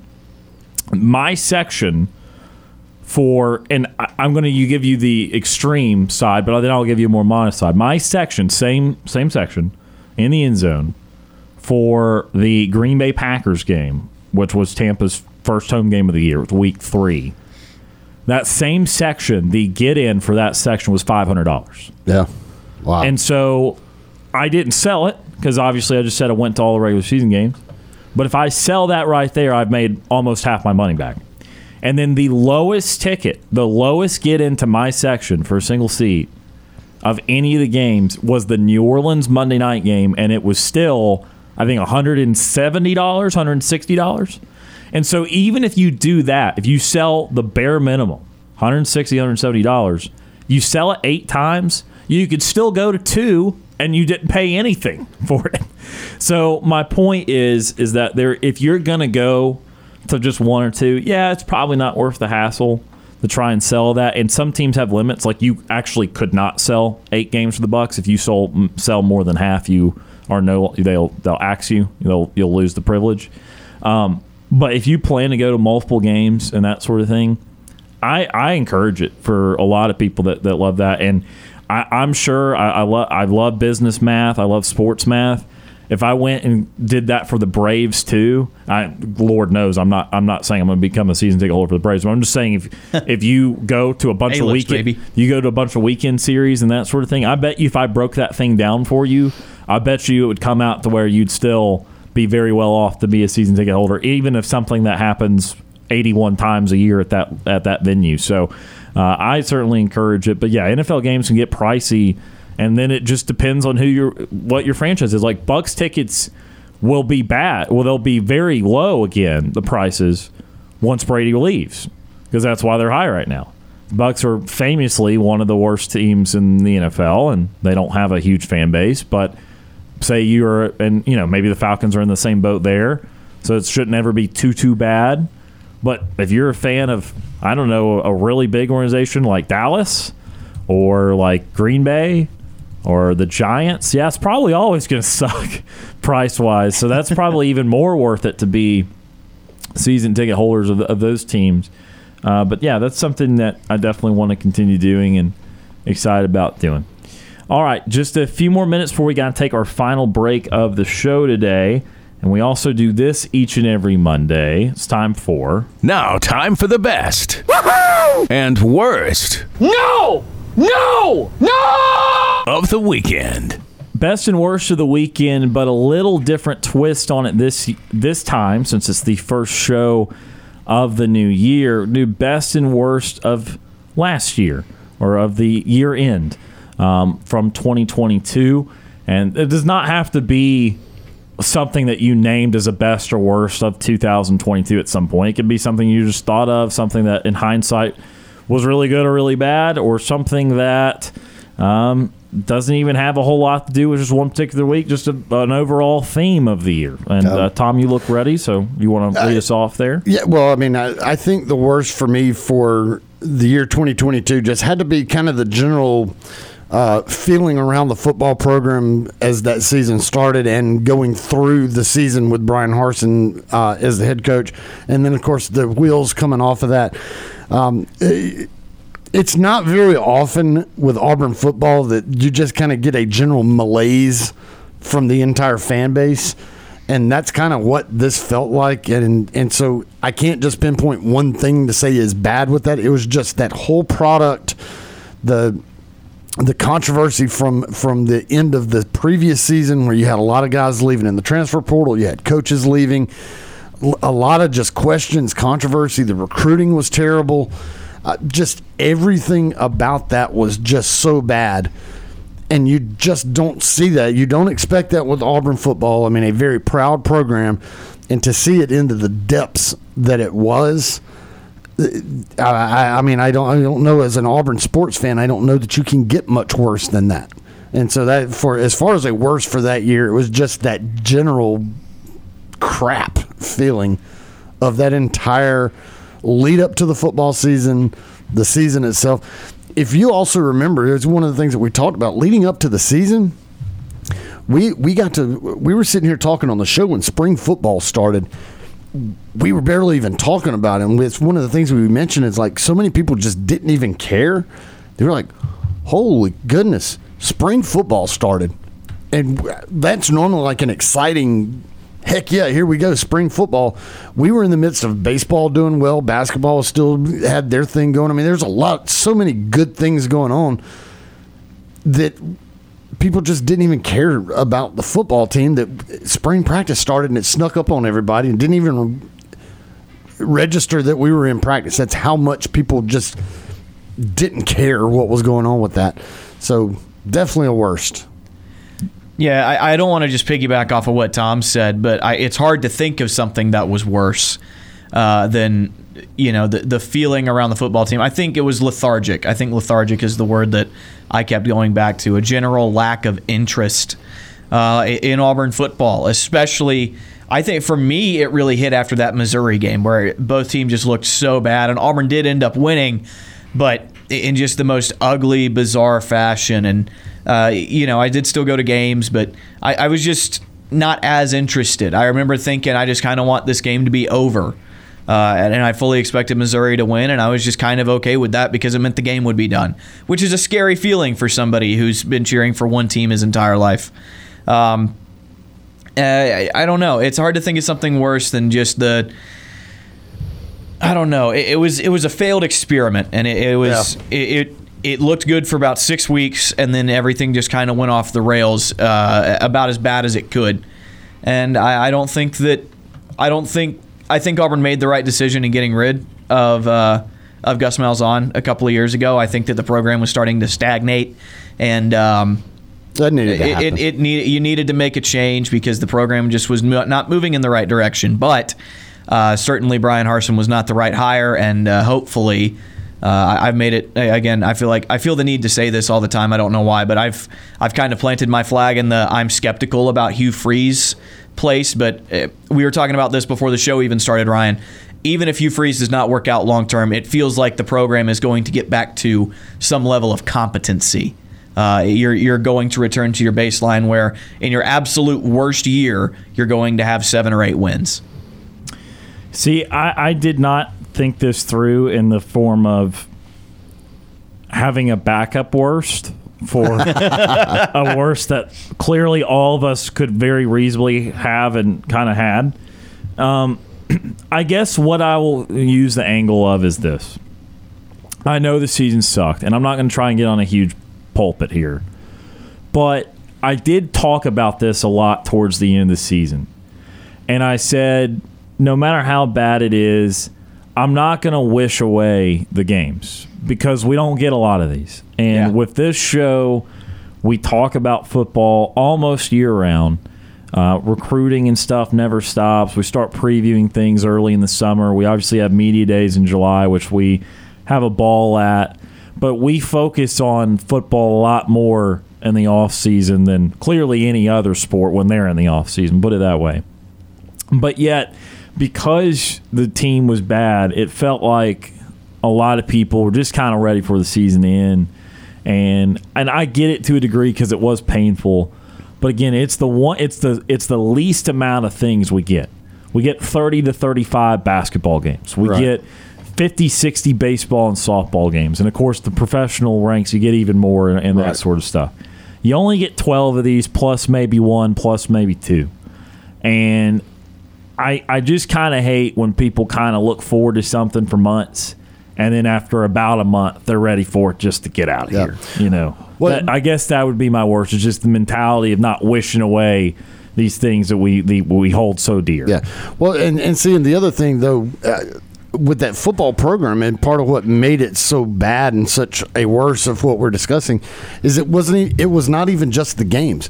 This goes back to even the previous season when that ends, and you get into January and you get into February. Things were already uh, going off the tracks with the recruiting last December or the lack thereof. But then as you get into January and February of 2022, things were still not getting any better, and you had coaches leaving. You had play- the, the yeah. bizarre coup attempt while your The- coach was you- on vacation. and you had the you had the you had the coup attempt.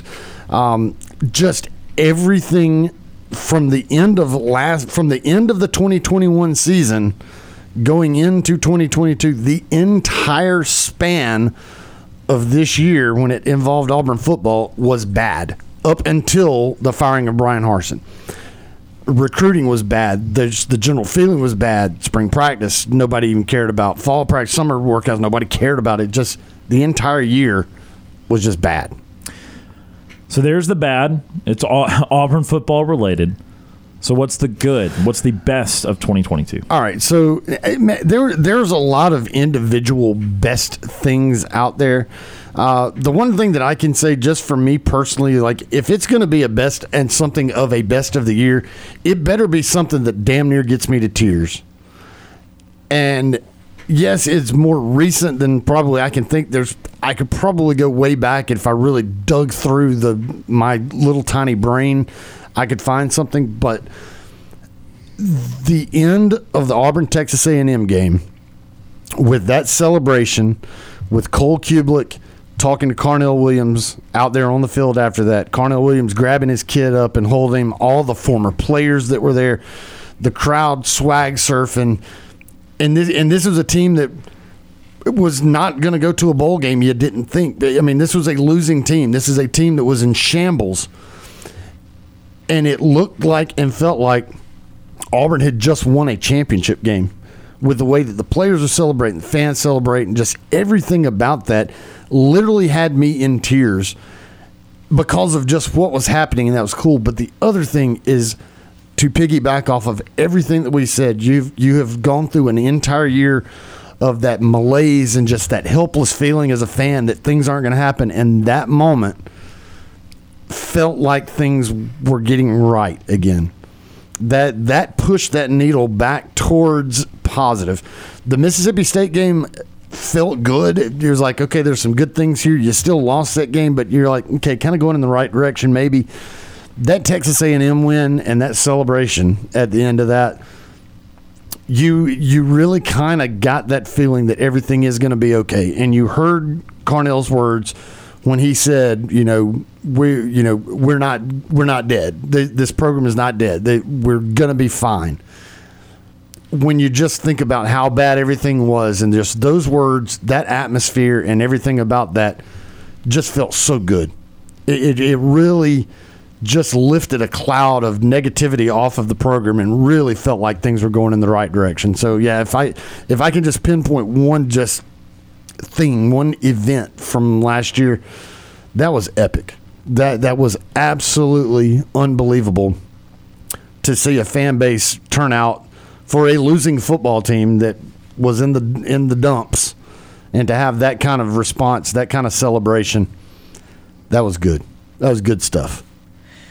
I think for me, I'm going to go back a little bit further. I, I don't know why this is sticking out to me, but when I think of the best thing that I saw from Auburn this year, the run that this baseball team made uh, getting all the way to Omaha, winning the Corvallis Super Regional, uh, winning in Auburn, you know, beating an Oregon State team that not a lot of people gave you a chance against, being one of, I think it was the final six college baseball team, seeing Butch Thompson finally get his flowers for how good a coach he is and get a team as far as he possibly could and really build for the future. And, and now we've announced all these changes to Plainsman Park. There's going to be premium seating, there's going to be seats on the Monster.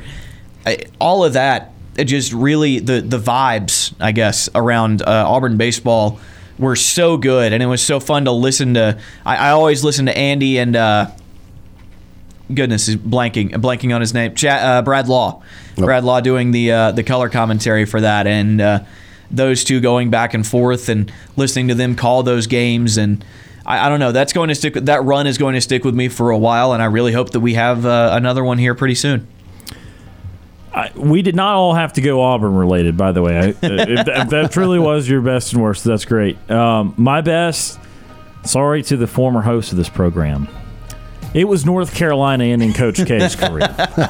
Um, and the greatest college basketball rivalry that exists, to have that matchup never happen in the post, or it obviously happened in the ACC, but never happened in the NCAA tournament. And then for Carolina to do that to Duke in Coach K's final regular season home game, and in the Final Four. I mean, I, again, I'm sorry, JJ. I love you, brother, and I know you love the Blue Devils. But uh, as a Tar Heel fan, again, my parents went there. That was as sweet as it gets uh, for, for for that storied rivalry. Out of time in this segment. When we come back, one final segment of Sports Call Nightly TV Guide coming up next.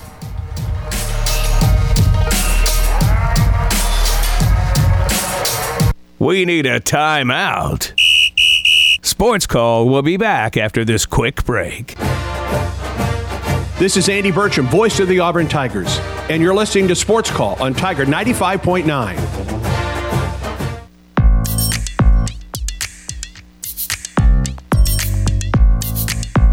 Welcome back. Final minute or two of the first sports call of the new year. Ryan Lavoie, Brant Daughtry, Tom Peavy with you. We've had a lot of fun today discussing all things college football.